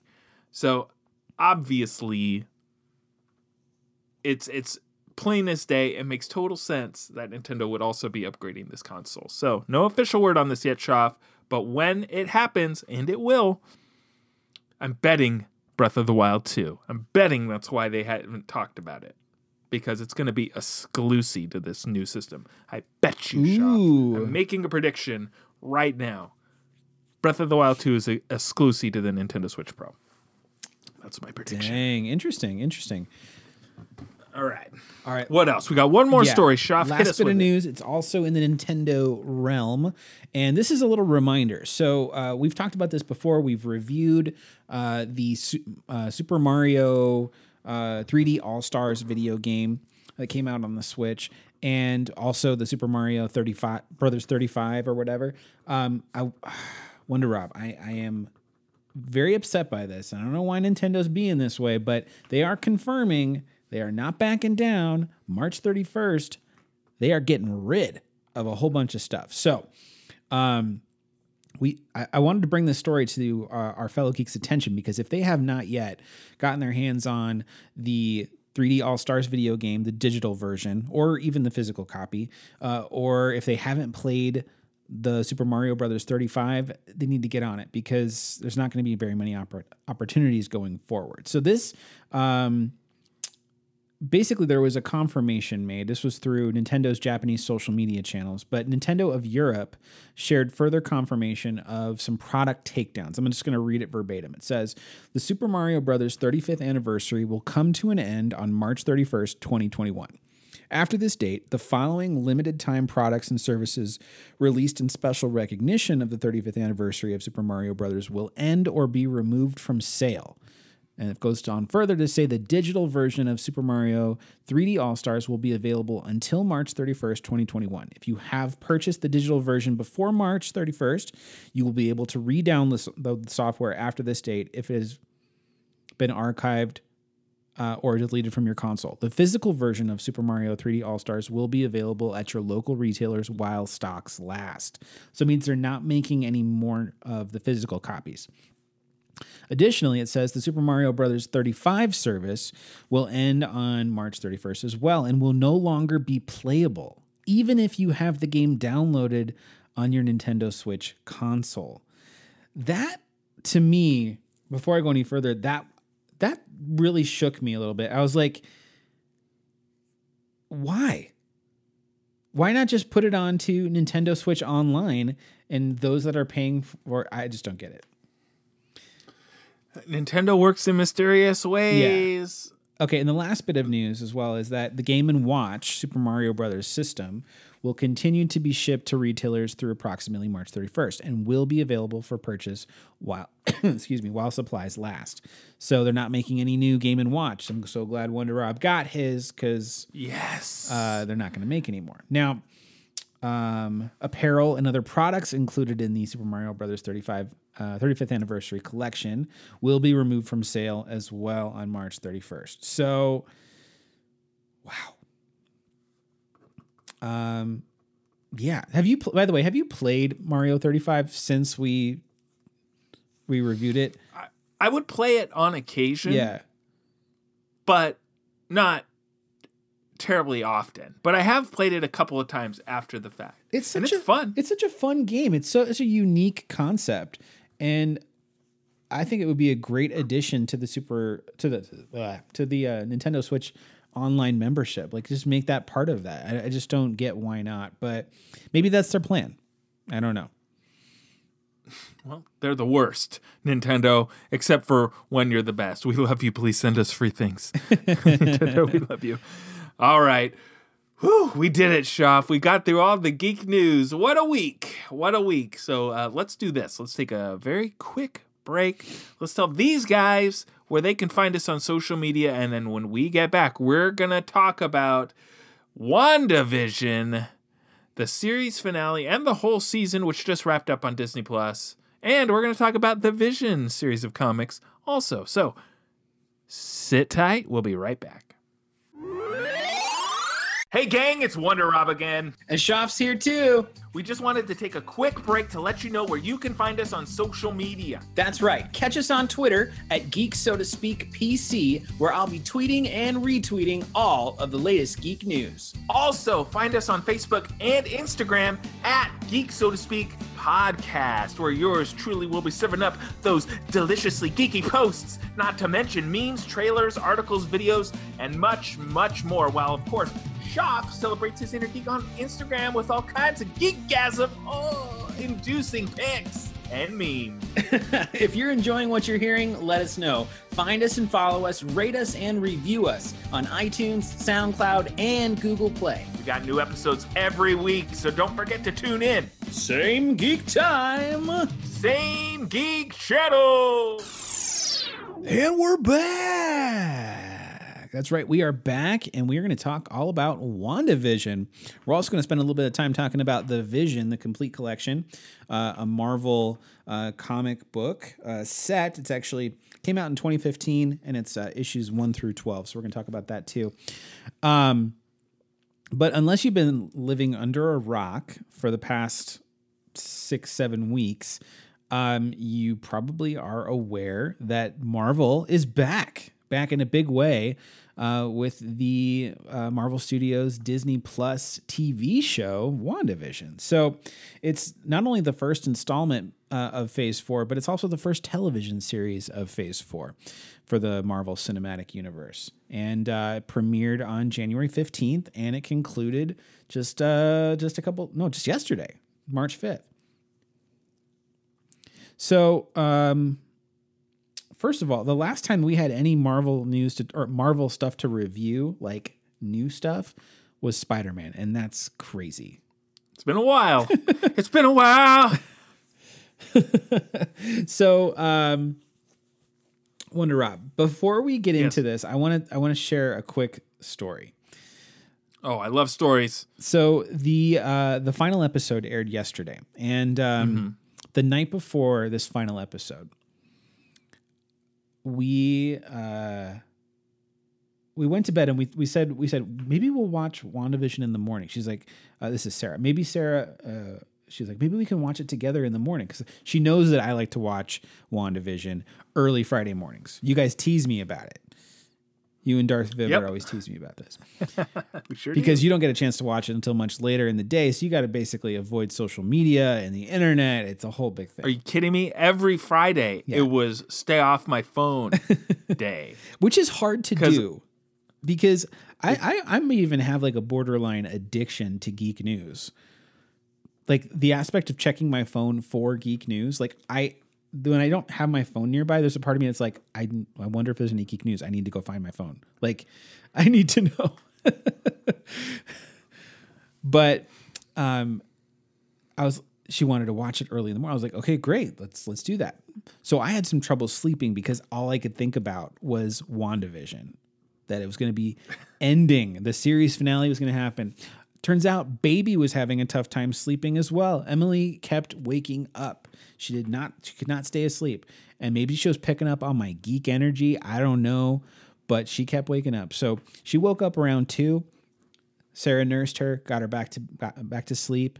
And then at two ten a.m., we watched the series finale of WandaVision. And I kid you not, our first attempt to watch it, Disney Plus crashed. So that many people were already did. watching it at that time. I thought that we were going to be like some of the first people in the know. Oh no. Yeah. The, the, throughout the day, people were having problems with Disney Plus because of the sheer amount of interest and popularity of WandaVision. So, but we watched it. And then as soon as we finished watching it, we both went back to sleep and we were dragging ass the whole day on Friday. Cause we just, it totally threw off our, everything. I, I just recall like being so unmotivated to do anything else. And I couldn't share anything about WandaVision with you guys because you didn't get a chance to watch it until much later. And I wasn't even sure if you had watched it. So I kept my opinions to myself, but now Wonder Rob and I can finally wrap up the series in its entirety. because uh, we get, last time we talked about it was just first impressions after the first and second episodes were released at the same time. So, uh, Wonder Up, overall, yes. What did you think of WandaVision? Hated it! Hated it! Just kidding. No, it was great. Uh, this series was was really, really great. A couple of nitpicky things here and there, um, but overall, I really, really, really enjoyed it. Um, and as you know, I said this at the very beginning of the series when it started, that I was I was not a fan of the weekly release schedule. And still, while I would prefer everything to be released into one chunk so I can t- essentially just absorb it as fast as I can, I do have a small appreciation for the weekly release schedule because my wife, uh, she she's a casual M C U fan, so she'll she'll watch the properties that she's interested in. She'll skip the other ones, like she's not particularly interested in the Falcon and Winter Soldier, for example. But she said, "Hey, I'll watch WandaVision," and you know, she we watched the first two episodes, and we watched the third and the fourth, and before we knew it, shot Fridays. Fridays were a day that we were looking forward to. We were like, we put the boy to sleep. Let's get the snacks, turn the lights down. Let's watch WandaVision. And it gave us something to look forward to. So even though I was against it at the very beginning, I do have a, a better appreciation for the weekly release schedule. Uh, so I did like it. But no, overall, I, I, I really enjoyed it. I thought this take, this this particular idea was was very, very unique. Um, I don't even know where to start, really, but I, I did enjoy this a whole lot. Um, well, yeah, I mean, it's tough to know where to start. Now, for instance, uh, the initial front end of the show uh, is broken up into episodes that also highlight the genres of television and the time periods of television. So the first episode is taking place in the fifties, second episode sixties, third episode seventies, and it kind of keeps going. Um, was there an, uh, an era of T V that you liked the most or that you appreciated yeah. the most? My favorite sitcom episode of WandaVision was definitely the second episode, which was the seventies. No, the sixties, excuse me, where uh, The Vision and Wanda had to put on a magic show. That was pretty excellent. That episode I, I really liked because just the idea of the Vision eating gum and it just totally messed with his system. And all of a sudden he's a drunk guy until he gets the gum out of his system. That episode I, I really, really enjoyed. And it was just eking us just a little bit with all these little hints of what's going on in the bigger picture, like Wanda finding the helicopter in the bush, right? Or um, Dottie, was that her name? Getting the cut on her hand. Yep. Um, and of course, this is early on when the sh- this the show was on, but you know, just starting to to drip feed us the idea of there's a obviously something crazy going on here, and then all the speculating. I mean, we, you and I, and and Darth Vibber and your arch nemesis Factor, we must have shot so many ideas back and forth that were all wrong. Uh, we had so many wrong ideas. We sure did. Um, but no, I think that episode in particular was my was my favorite. Um, I don't remember if I told you this, Shaf, but I read a, an interesting tidbit about the black and white episodes. Did you know that the red paint on the Vision would not translate into black and white? It made him too dark. So they ended up having to paint Paul Bettany blue for the black and white episodes to get him to show up legibly on the black and white. That's image. Cool. You know, I hope Just that uh, next week, I think they're going to be sharing the behind the scenes uh, of WandaVision. And I think it's called Unassembled, if I'm not mistaken. Mm-hmm. Uh, maybe they'll show pictures or video of him in the blue makeup. That'd be kind of cool to see. That would be cool. It's something I read a while back, so maybe I'm wrong. We'll find out next week, but I don't believe I'm wrong. It's not a lie, Shaf, if you believe it. No, I think I've heard George that too. Um, my favorite genre was the Malcolm in the Middle, not because Malcolm in the Middle was like a favorite show of mine. I really didn't watch it that much, but just because of it was the first show that had a little bit of breaking the fourth wall and mm-hmm. it also uh, in terms of like the the the kids facing the camera and and talking to the the camera specifically, or looking at the camera and kind of making nods, but also because of the Halloween nature of it, because of the the the very comic book accurate costumes that we were getting, um, and also getting uh, Evan Peters in as Pietro, or Fietro, as we found out. Um, I just thought that, that was like probably the most fun of the episodes before things started to take a turn, like really super dark. Like that episode was a turning point in a, in a big way. I think it, I mean, that's when Wanda went off the deep end and had to like expand the size of Westview's hex. Like it was a whole thing. So, um, the, it was just fantastic. Now, you talked about some nitpicky things you didn't like. Let's get those out of the way first. What what stuff was like the things that you really didn't okay. enjoy? Well, the biggest thing, Shoff, that I uh, was a little disappointed in, which I'm sure you were a little disappointed in too, and everybody who had uh, a greater uh, investment in the M C U and uh, beyond, is was uh, Evan Peters yeah. being on the show.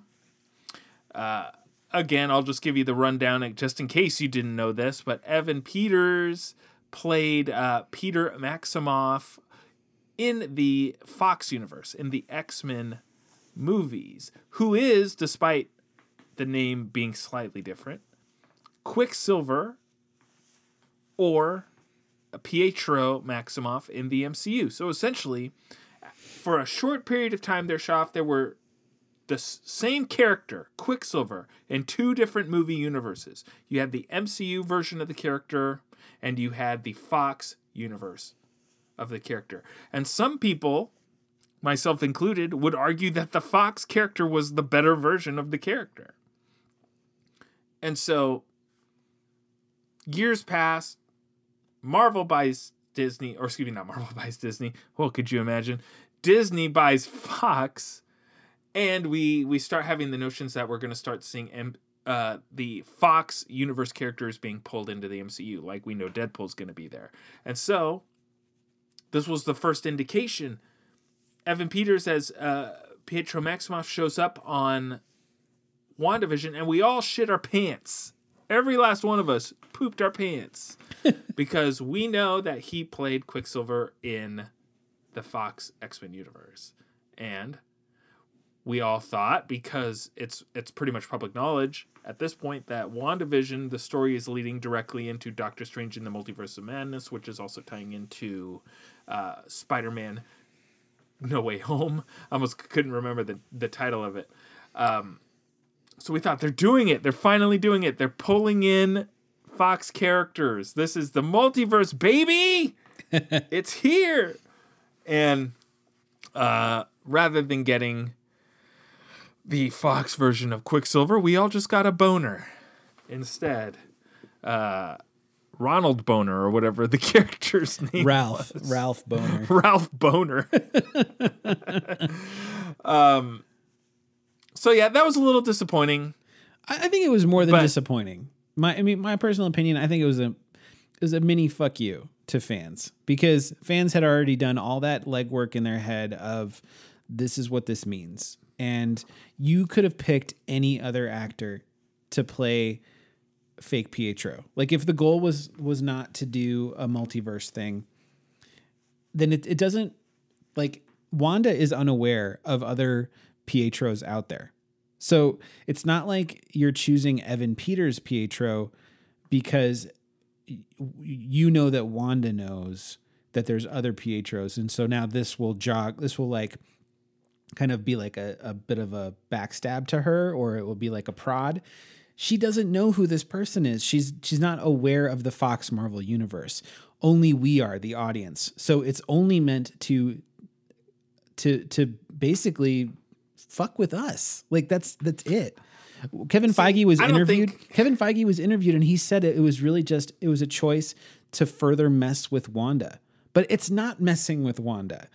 I mean, yes, it's not, he's not actually Pietro, but it's the choice to have Evan Peters play him is a fuck you to fans because it is to mess with fans. Seemed like fan service to me, But I think the problem was, and I, I was talking about this in our group chat uh, with you, me, and the corrections department earlier. This this show was supposed to premiere last year and went into production in twenty nineteen. And I think the Fox Marvel deal or the Fox Disney deals didn't get finished until twenty nineteen. So it's possible that the deal wasn't even final by the time they were doing this. So it could have just been, hey, wouldn't it be cool if we get Evan Peters to do it? You know what I mean? Before they can legally put him in as this yeah, version. That's true. But they're also doing a big deal about retconning the M C U with this show, as we saw with uh, the flashbacks with Wanda dealing with her family, um, apparently having some sort of powers at, when she's younger to uh, to alter the probability of the, the Stark bomb going off in front of her. So maybe they're just, just giving the absolute slightest, tiniest little hint that she could be a mutant, and they'll just build on that as they go. Um, I was reading a theory earlier, which I, again, brought up in our group chat, but I'll say again here, because the listeners aren't in the group chat, that in the very first step, or the fourth episode of WandaVision, we, we find out that there is a, an individual under witness protection in Westview, and the theories were that... Uh, Ralph Boner is that individual. So potentially, again, according to this theory, maybe he is that person. He is the Fox Quicksilver, but they're maybe they're just sitting on that until we get into the Multiverse of Madness or something. I mean, never say never, because they just retconned part of Wanda's story anyways with this. But that that was probably my biggest little like, oh man, this is not what I wanted show. Um, also, just little stuff like uh, I, I teased a, a theory of mine way back when we were talking about WandaVision initially. Is like, what if Magneto shows up? Which I'm sure a lot of people had thoughts on. What if Doctor Strange shows up? But none of that happened. Uh, there was rumors that uh, John Krasinski was going to show up as Reed Richards. Mm-hmm.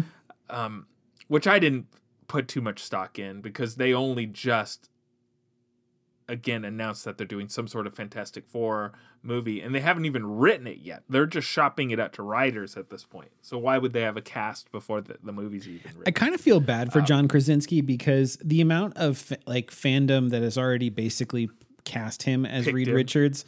Like, yeah. That's going to feel like a, a major letdown if it doesn't actually happen. Like, if, if Reed Richards is recast um, and it's not that dude who just got divorced from his wife, um, then, I, like, if it's not John Krasinski, first of all, fans are going to be outraged, and it's going to be hard for them to accept somebody else.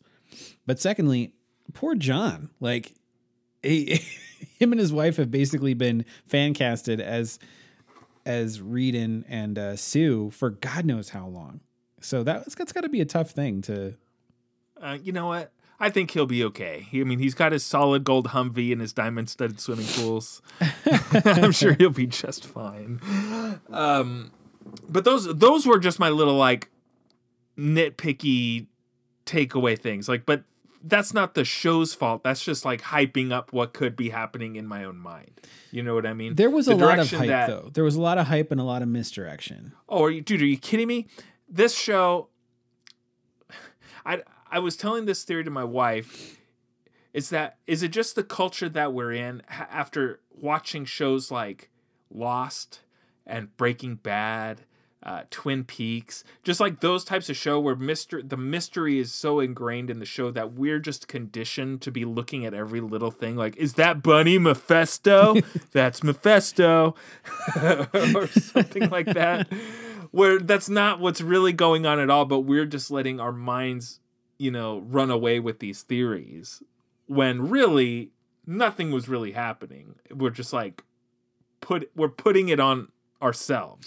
Yeah, but um, but to, to that point, th- these are specific choices made by the, you know, the writing team or the director or the showrunner, that these are like, for instance, to show when um, when Wanda is in Agnes's house, this is before she's revealed to be Agatha, uh, and you see the little fly up on the wall. for comic book fans who know the history, they know that Mephisto first showed up as a fly. That was his first form.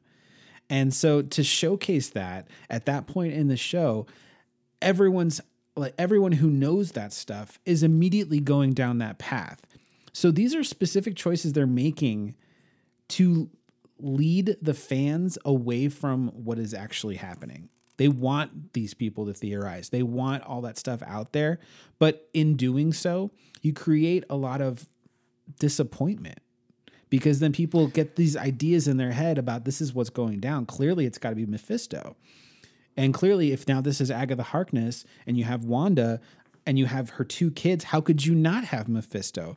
The kids are made of the shards of his soul. So um, in the comics. Yeah, but and that, that could is. still that could still factor into it. I mean, that's that's not out the door yet at this point um, to bring in Mephisto, especially if. Uh, and one theory that I was correct on is that the book that Agatha had was the Darkhold. And that's interesting because the Darkhold has already appeared in the M C U if you consider Agents of S H I E L D to be the M C U. It's also appeared yeah. in The Runaways, uh, which no one seems to want to think is the M C U either.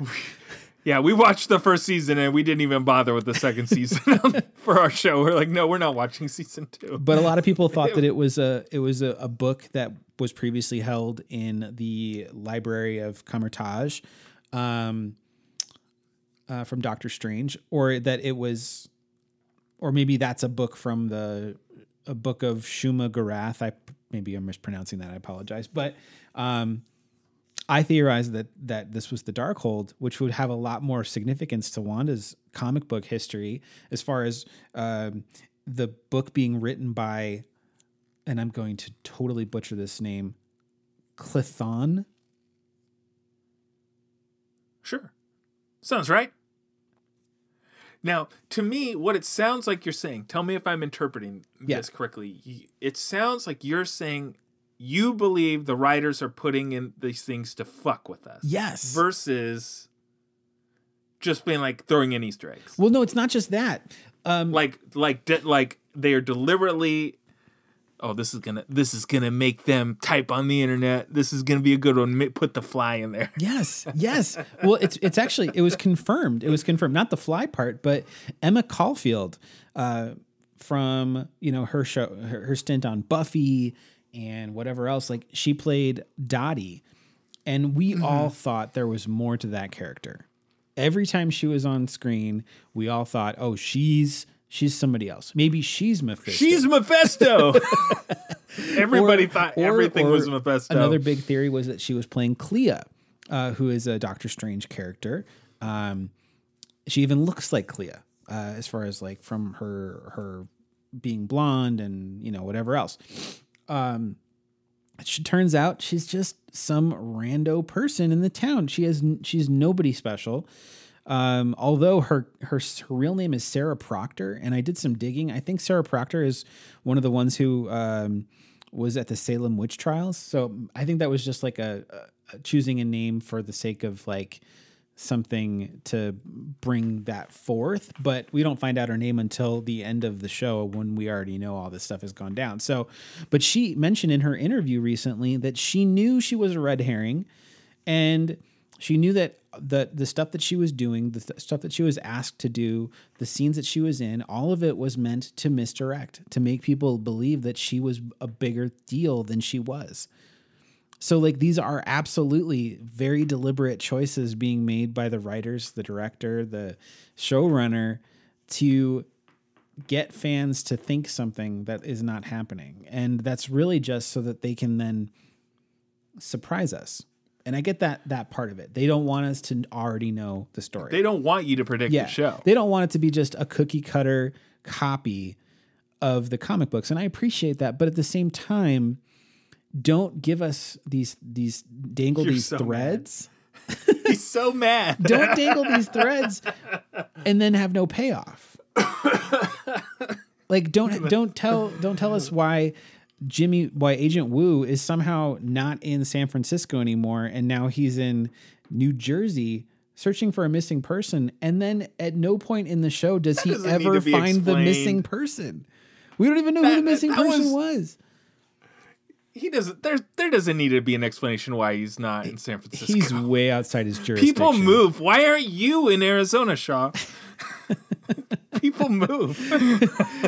um, you're getting you're getting mad at things. Well, how you're about getting this? mad to get mad. How now. about how about let's talk about uh, the actors themselves. So, in t- at least two instances I can think of, you've got the actress who plays Monica Rambeau, and you've got the actor who plays Vision. And both of them, whether it be via social media or through interviews, they hyped up something that was a total misdirect as well. I like, want to talk about this. Yeah. So I want to talk about let's this. Let's briefly talk about this. This so, is amazing. Yeah. So Monica Rambeau, let's get her, let's take care of her first. Dur- I think it was on social media. Maybe it was an interview. I can't recall. But she says, you guys are going to, I cannot wait to see the fans' reaction to who the aerospace engineer is. Because that's who everyone thought was going to be Reed Richards. She was like, I can't wait. And she's like, "It's I'm so excited to hear." And it was, she literally was getting off on the fact that it was fucking nobody. It wasn't even a character we've ever seen before. I was convinced after we saw the character, I was like, well, there's got to be more to her. Maybe she's a Skrull. I'm convinced Mayor Goodner's a Skrull. And no. But yes, they did pay off that someone was a Skrull, but it wasn't Mayor Someone's Goodner. A um, but uh, but yeah, so that she like that was that was complete crap. Um, that she, she started that. That whole one didn't thing. bother me. I was like, there's no way, because people just kept talking about Reed Richards, and I was like, there's no way they're bringing in Reed Richards. Like, I just didn't believe it. I was like, it's too way too soon well, for that. Then a lot that of people, been yeah. Then a lot of people thought it was going to be Blue Marvel. Um, was going to be the character because she has a, a history and a relationship with, um, with that person in the comic books. Didn't wasn't Blue Marvel, um, yeah. So then let's let's get to the one I know Wonder Rob wants to talk about. Paul this Bettany, is amazing. Just let me talk about this real quick. Go for it. So Paul Bettany hyped up the the last episode saying there's going to be an actor on this show that I have been dying to work with my entire life. And I cannot wait for you guys to see us together. And everybody was hyping it up. Is it going to be Benedict Cumberbatch? Have they? Did they work together technically? I mean, they were, they were both in Infinity War, but they didn't share scenes. Well, it could be. Or it's going to be Magneto because multiverse. They already brought in Quicksilver. It's going to be Magneto. Ian McKellen, he's so established, such held in high regard. Who could it possibly be? And the best, absolute best, in my opinion, result from this was it was nobody. It was, it was himself. He was so happy to work and do scenes against himself because we got the White Vision shop. The White Vision at the very end. So cool. And I, I had a feeling this was what it was going to be. As soon as the White Vision showed up at the, the stinger for episode eight, I was like, he's, yeah, it's him. There's going to be two Visions. That's funny. I mean, even told my wife right after we done, or right after we finished watching the show, and I looked at her, I said, if Paul Bettany's talking about working with himself, that is r- really funny. Considering everybody went chasing their tails. Oh yeah, on the internet for well, this. Well, I mean, Wonder Rob, if you recall in our group chat, I was convinced that they're bringing in Al Pacino to play Mephisto. Hooah! All right, here we go. Here dunka, we dunka, go dunka, dunka, dunka, dunka, Chino. Hey there, Wanda. How you doing? Oh man, but I really liked that. But um. Let's talk about Monica Rambeau and and um, the White Vision. So these were like the big new character reveals for the M C U. True. So we get the White Vision, um, who is is the Vision, albeit his memories and experiences are wiped. So he doesn't have memories in the traditional sense, but he does have have access to Uh, the Vision's uh, memory files, so he knows what happened to the Vision, but he doesn't interpret them as his memories or experiences. Um, and in the comics, Shav, which I'm sure you know, yes, uh, the White Vision ends up going on to the West Coast Avengers, um, which I think would be a really neat thing to do in the movies versus Young Avengers, which everybody seems to think is going to be the next thing. I'd rather just see West Coast Avengers. Um, but I really, really... I mean, Vision's one of my favorite characters regardless. Outside of just WandaVision, I've always really liked the Vision. And so when White Vision showed up, I mean, I grabbed my wife's arm and I went, "White Vision!" She just pulled away real fast like I was abusing her. Um, what did you think of the White Vision's look? Oh, I thought it was great. I, th- I mean, it's White Vision. Yeah. There's not much to it, but... I kind of, you know, at the end of um, uh, Infinity War... Yeah, at the end of Infinity War, when he turned gray, I just assumed that if mm-hmm. they ever brought him back, that he was going to be gray. Like that—that mm-hmm. that was, and, and I thought to myself, even at that moment, like, well, if he ever, if they ever power him back up, he'll be White Vision, or he'll be like off-white Vision. mm-hmm. um, and it, basically, it kind of was like that. Um, I I really, really, really enjoyed, and this I actually watched it. that episode twice. I watched the final episode twice because I, the fact that I had watched it so early in the morning, I wanted to make sure I didn't miss anything, that I wasn't like de- delusional or something. So I rewatched it, and I specifically wanted to pay close attention to the Ship of Theseus conversation that happens inside the library. And it was a very interesting thing. So they had an awesome fight, but then on an equally interesting playing field, they enter this library and they're still duking it out. And then they start to have like a philosophical conversation about what does it mean to be the real Vision, the true Vision. And they realize that neither of them are the true Vision, but yet both of them are equally the true Vision based on what they're lacking and what they have. So um, I just I found that the whole scene, even though Paul Bettany was totally trolling us that whole time, this scene was actually really awesome. Him acting with himself, that's some of the best acting I've ever seen. So, uh, yeah, it was really good. It was dope. It was really good. And I'm really excited to see where the Vision's storyline continues in the M C U. Probably won't see it for a while, but I'm really looking forward to seeing how that goes. Um, and then we also saw Monica Rambeau. We saw her transform into Spectrum. Yeah, that's a little bit unsure. Is she Spectrum? Is she Photon? She's had so many names. She's even been Captain Marvel before. Um, I think she's probably Spectrum, but they haven't really said that yet per se. So I would say she's probably Spectrum. Yeah. So, yeah, I'm really interested in seeing how they continue her character. Uh, more than likely, we're going to see her next in Captain Marvel two. Uh, we saw this, the stinger of the last episode where they say they want to see you in the theater. And she gets led into the theater, and it's a Skrull. And they say, he wants to see you, and, and points to the sky, him up there, uh, implying she's talking about Nick Fury, who we saw up in outer space on a Skrull ship at the end of Spider-Man Far From Home.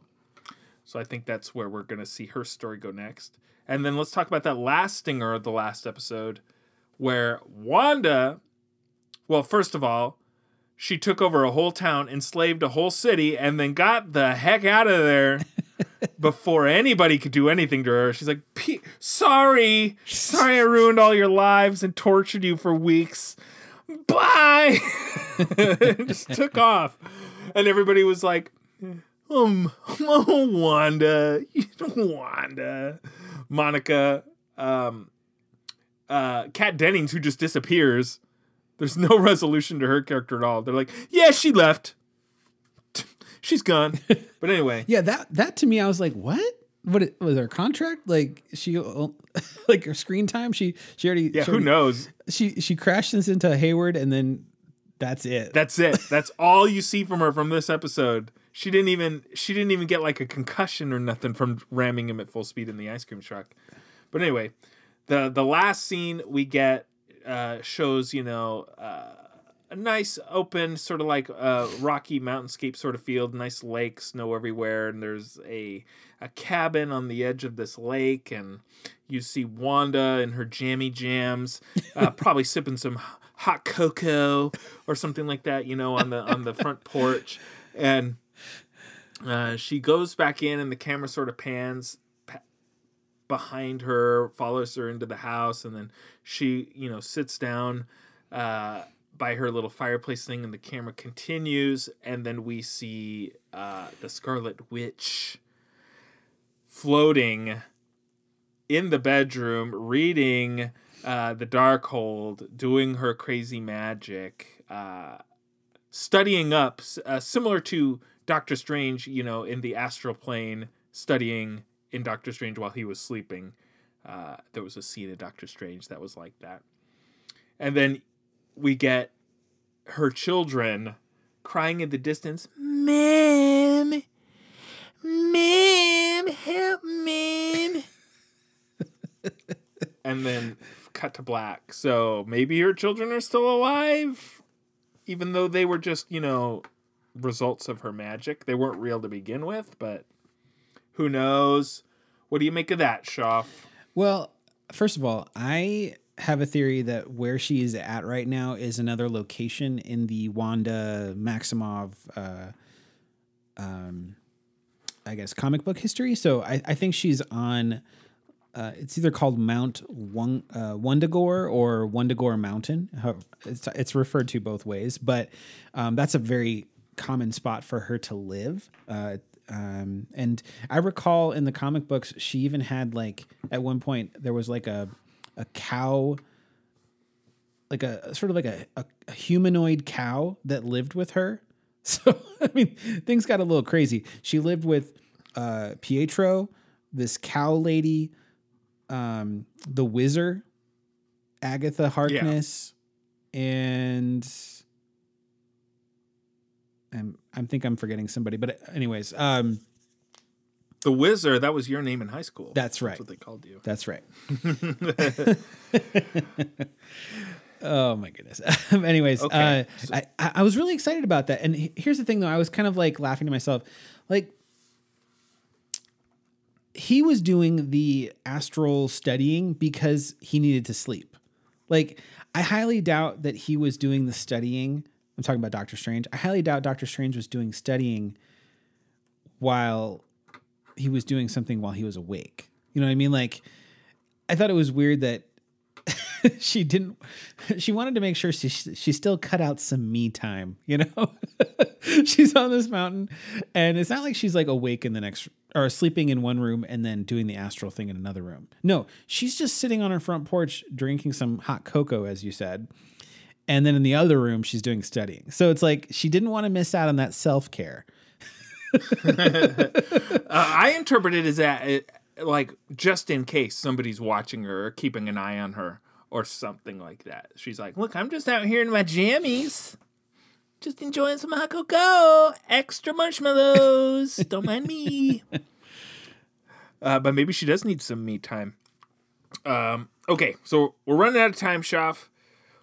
We're getting we're getting there, so let's just uh, do some quick hits. Agatha Harkness, uh, that was the prediction that everybody made. It's good. Agnes is Agatha Harkness, and of course, Agatha all along. Yeah. When that uh, theme song hit number one on iTunes for a day on the digital charts, you know I paid one dollar and ninety-nine cents for that. All the remixes online, it was pretty good. Um, I really liked her character. Uh, Catherine Hahn is great in everything I've seen Absolutely. her in, um, and I like that they did not kill her, Shoff. I thought they were going to kill her. But I was like, you can't kill a character like that. And, of course, she just put her back into her uh, neighbor, neighborly, nosy neighbor trance. Uh, so she's essentially being tortured in this in this personality of hers. Yeah. Uh, until if and when she ever escapes from it. But at least they didn't kill her. No, I was so glad about that, too. I said that to Sarah. I was like, you know, this is great. They, they basically just put her on a shelf. The best best thing you can do with a villain is just put her on a shelf. Let, that way you can use her later. You never know what kind of storyline, especially with Agatha normally being a mentor to Wanda. And they kind of set it up to be that's how she'll be inclusive in the future is she's like, well, if you need me, she's like, if I need you, I know exactly where to find you. Like, absolutely. They're coming back to this. And then, and then so. Agatha gave her a warning. She said, you don't know what you've done. You don't know what you've unleashed. So she's more powerful than the Sorcerer Supreme, she says. Yeah, that's that's a tall order right there. That's Doctor Strange, you guys. Just in case you didn't get that. Um, I, I did like Maybe the kids. Maybe she'll be back for the next Doctor yeah. Strange. I did really like the kids. Um, My only issue is if they're going to be in the next movie, I hope they're filming that movie now, because kids grow fast and they're not going to look like uh, themselves from this. That's all right. They they already said that they just grow up. They're like, yeah, they they sneeze and they grow a, a, a half a foot. That's true. You're so. right. That actually really is a good angle. Yeah. Yeah, and they're not real, so they can really pretty much do whatever they want. They could cast Kenan and Kel as a as the kids. Oh, and the last thing I um, wanted to mention, which I loved, is that they finally gave Wanda a very comic accurate outfit as the Scarlet Witch with her whole yeah. headpiece. Like, we got a glimpse of it with the Halloween thing, and a lot of us thought that was going to be it. Like, that was our great nod, but no. The way she ends, the costume she will have going forward in the M C U is super duper comic accurate, and I love that. Yeah, there was uh, at the very end, went right before she bails, or no, right as she bails on the city to fly away. So she's in her street clothes, and she goes, "Okay, I'm out of here, peace." And then she like all her clothes changed to her superhero outfit, and then she flew away. That made me laugh. She's like, "Hold on, gotta change. All right, I'm I'm the Scarlet Witch. Let's fly." Like, why did you change your clothes just to fly away? It's cooler. Just, like, just showing off at that yeah, point. Yeah, she's like, she's "It's like, cooler." And, I can't. I messed with all of you, and now check out my outfit. Peace. You don't look back at an explosion. You just keep walking like a cool person. Yeah. I thought uh, WandaVision was a great way to uh, start Phase Four of the M C U. Probably a lot better than Black Widow. Just saying. Um, of course, we'll find that out when that comes uh, later this year, supposedly. Um, but now we have a, a short week break, Shoff. We're going to get the making of next week, and then Falcon and the Winter Soldier yes. coming up the following week. Okay, real quick, before we uh, end this podcast, let's talk about The Vision, Shoff, series of comics. Um, friend of the show, your arch nemesis, new dad, Vactor, sent you and I both copies of the entire run of The Vision. Uh, very great series. Uh, a few nods Uh, from WandaVision to this series are in there, like uh, Vision being called a toaster, for example. It was one that stuck out to me. Uh, but the premise is, Shoff, is that the Vision... Oh, we're going to spoil The Vision just in case you want to read that, you guys. The The premise behind these stories is that the Vision is trying to make a life for himself. He's forged himself a wife. He's forged himself uh, two kids. Uh, and he is living in the suburbs, just trying to live the everyday suburban life. But that's tough uh, when you're a synthezoid, Shoff. It's true. Uh, every time I hear the word synthezoid or think the word synthezoid, I always think of the show Freakazoid. Remember that show? Yes, I do. But I think of it like the theme song, where the theme song would be like, Freakazoid, Freakazoid, Synthezoid, Synthezoid. I don't know why my mind goes there. Um, what did you think of the series? This is an excellent comic. It really is. Thank you, Vactor. Um I never thought I would be thanking my arch nemesis, but really, you've got some good taste in comics to to send us this. Um, I thought it was super dark. It, it was not what I expected it to be. I thought it was going to be a very light, cheery thing about the Vision. No. I mean, talk about like the dark side of suburbia and all the his, and all like the dark shit that people get into, your neighbors and conflict within people. I mean, you really felt for, even though his family was artificial, there was so much about them that was so human, like their, um, their desire to fit in, uh, their responses, what they started to kind of become passionate about throughout the, the, uh, story. Um, there was one st- There was one part, and I, I'm trying to find it within here, that really stuck out to me as being just such an interesting way to display it. It's when Vision is being, I think he's being interrogated, and he's mm-hmm. thinking about, yes, it's, he's being interrogated by the F B I? I'm trying to see. Local police, I think. Oh, just, yeah, I'm sorry, just the police. Uh, he's being brought in because of a neighbor, uh, neighbor's boy having been shot. And yeah. killed. And he's talking about the thirty-seven times that he's saved the world and you get mm-hmm. to see a sort of like a recap of it and maybe some pictures here or there.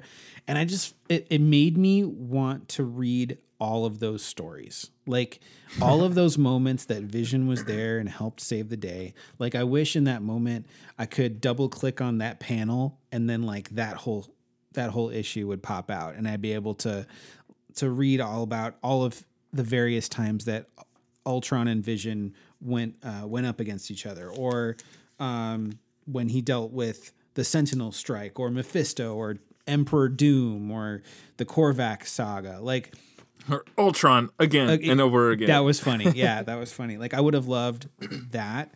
Um, but Vision just tried so hard to fit into suburbia, and like he ended up getting like his family, in order to fit in, they had to be just as, um, just as flawed is the best way mm-hmm. I, I could describe it. Um, My favorite uh, part of the series, just sort of jumping ahead a little bit, but it's towards the end. It's when um, the the Vision's half-brother, Victor, comes to live with them, and it's revealed that he is actually spying on the Vision for the Avengers. Uh, and he is caught by the Vision's son. Well, I'm t- why am I blanking on the son's name? Vin. It was Vin. It's all V names. It's easy to get mixed up. Um, and as such, uh, Victor kills Vin, and then the Vision at that point essentially just snaps and decides, I am going to take Victor's life because he took my son's life. And him approaching the prison complex where Victor's at, and then the Avengers confronting him, and he says, I... I would appreciate your assistance. Or no, what does he say? I, I appreciate your permission to to do this, but I do not require your permission. Um, I'm forgetting the the phrasing that he used, but essentially he he was he would say, "Listen, I'm going to do this, but I don't need your blessing because I'm going to do this."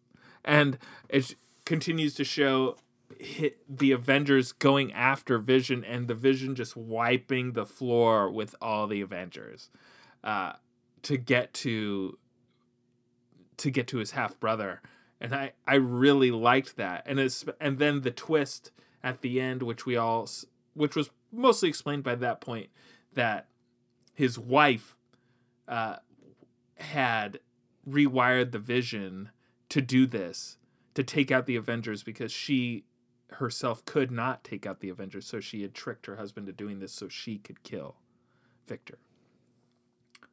Man, I was like, I couldn't, those last like four issues, yeah, I could not put the thing down.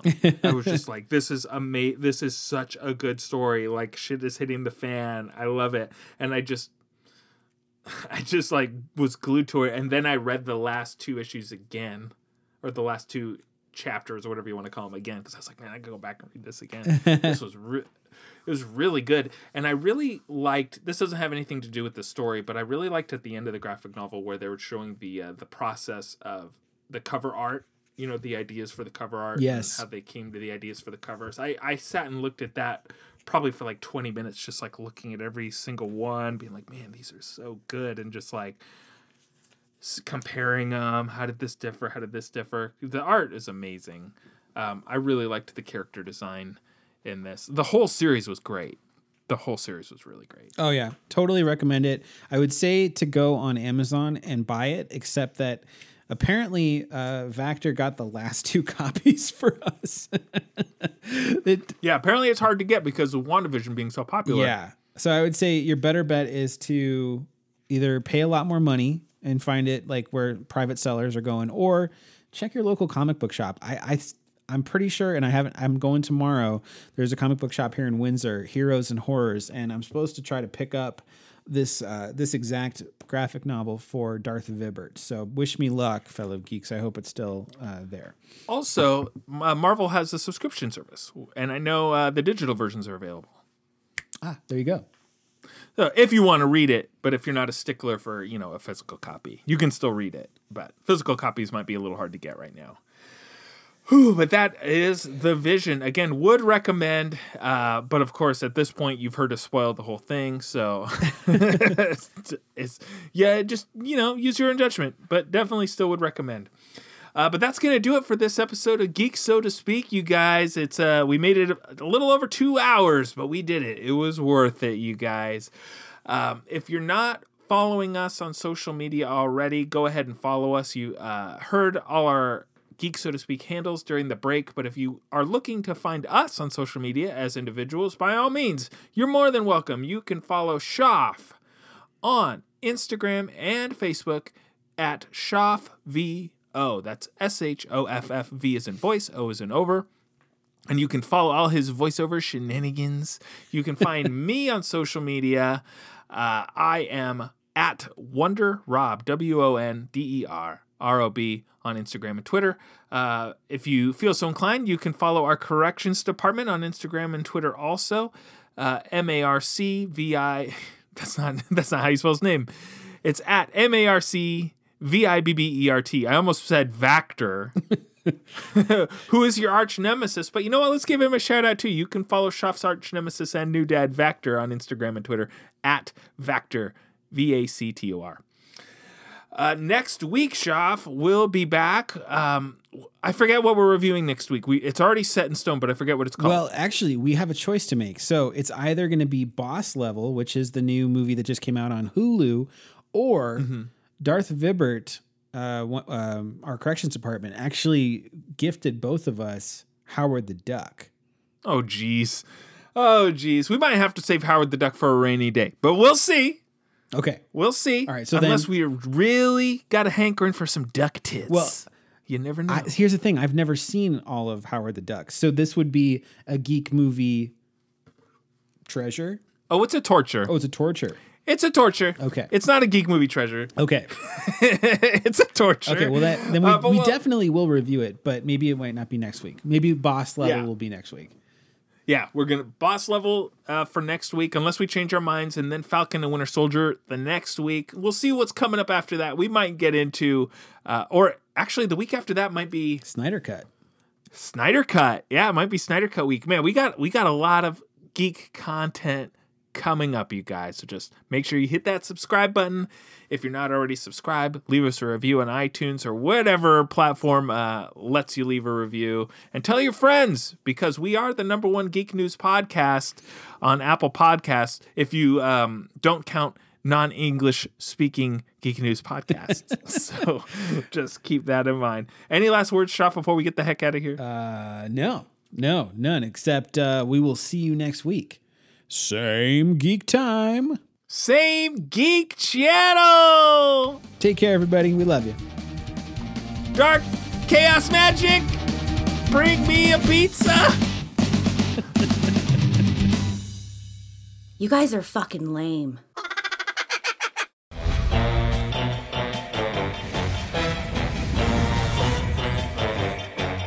been messing up everything?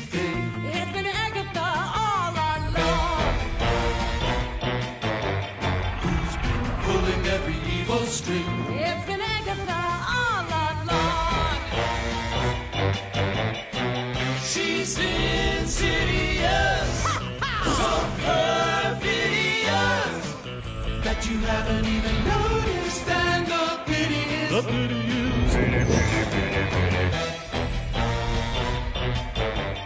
is. It's too late to fix anything now that everything has gone wrong. Thanks to Agatha, naughty Agatha. It's been Agatha all along. And I killed Sparky, too.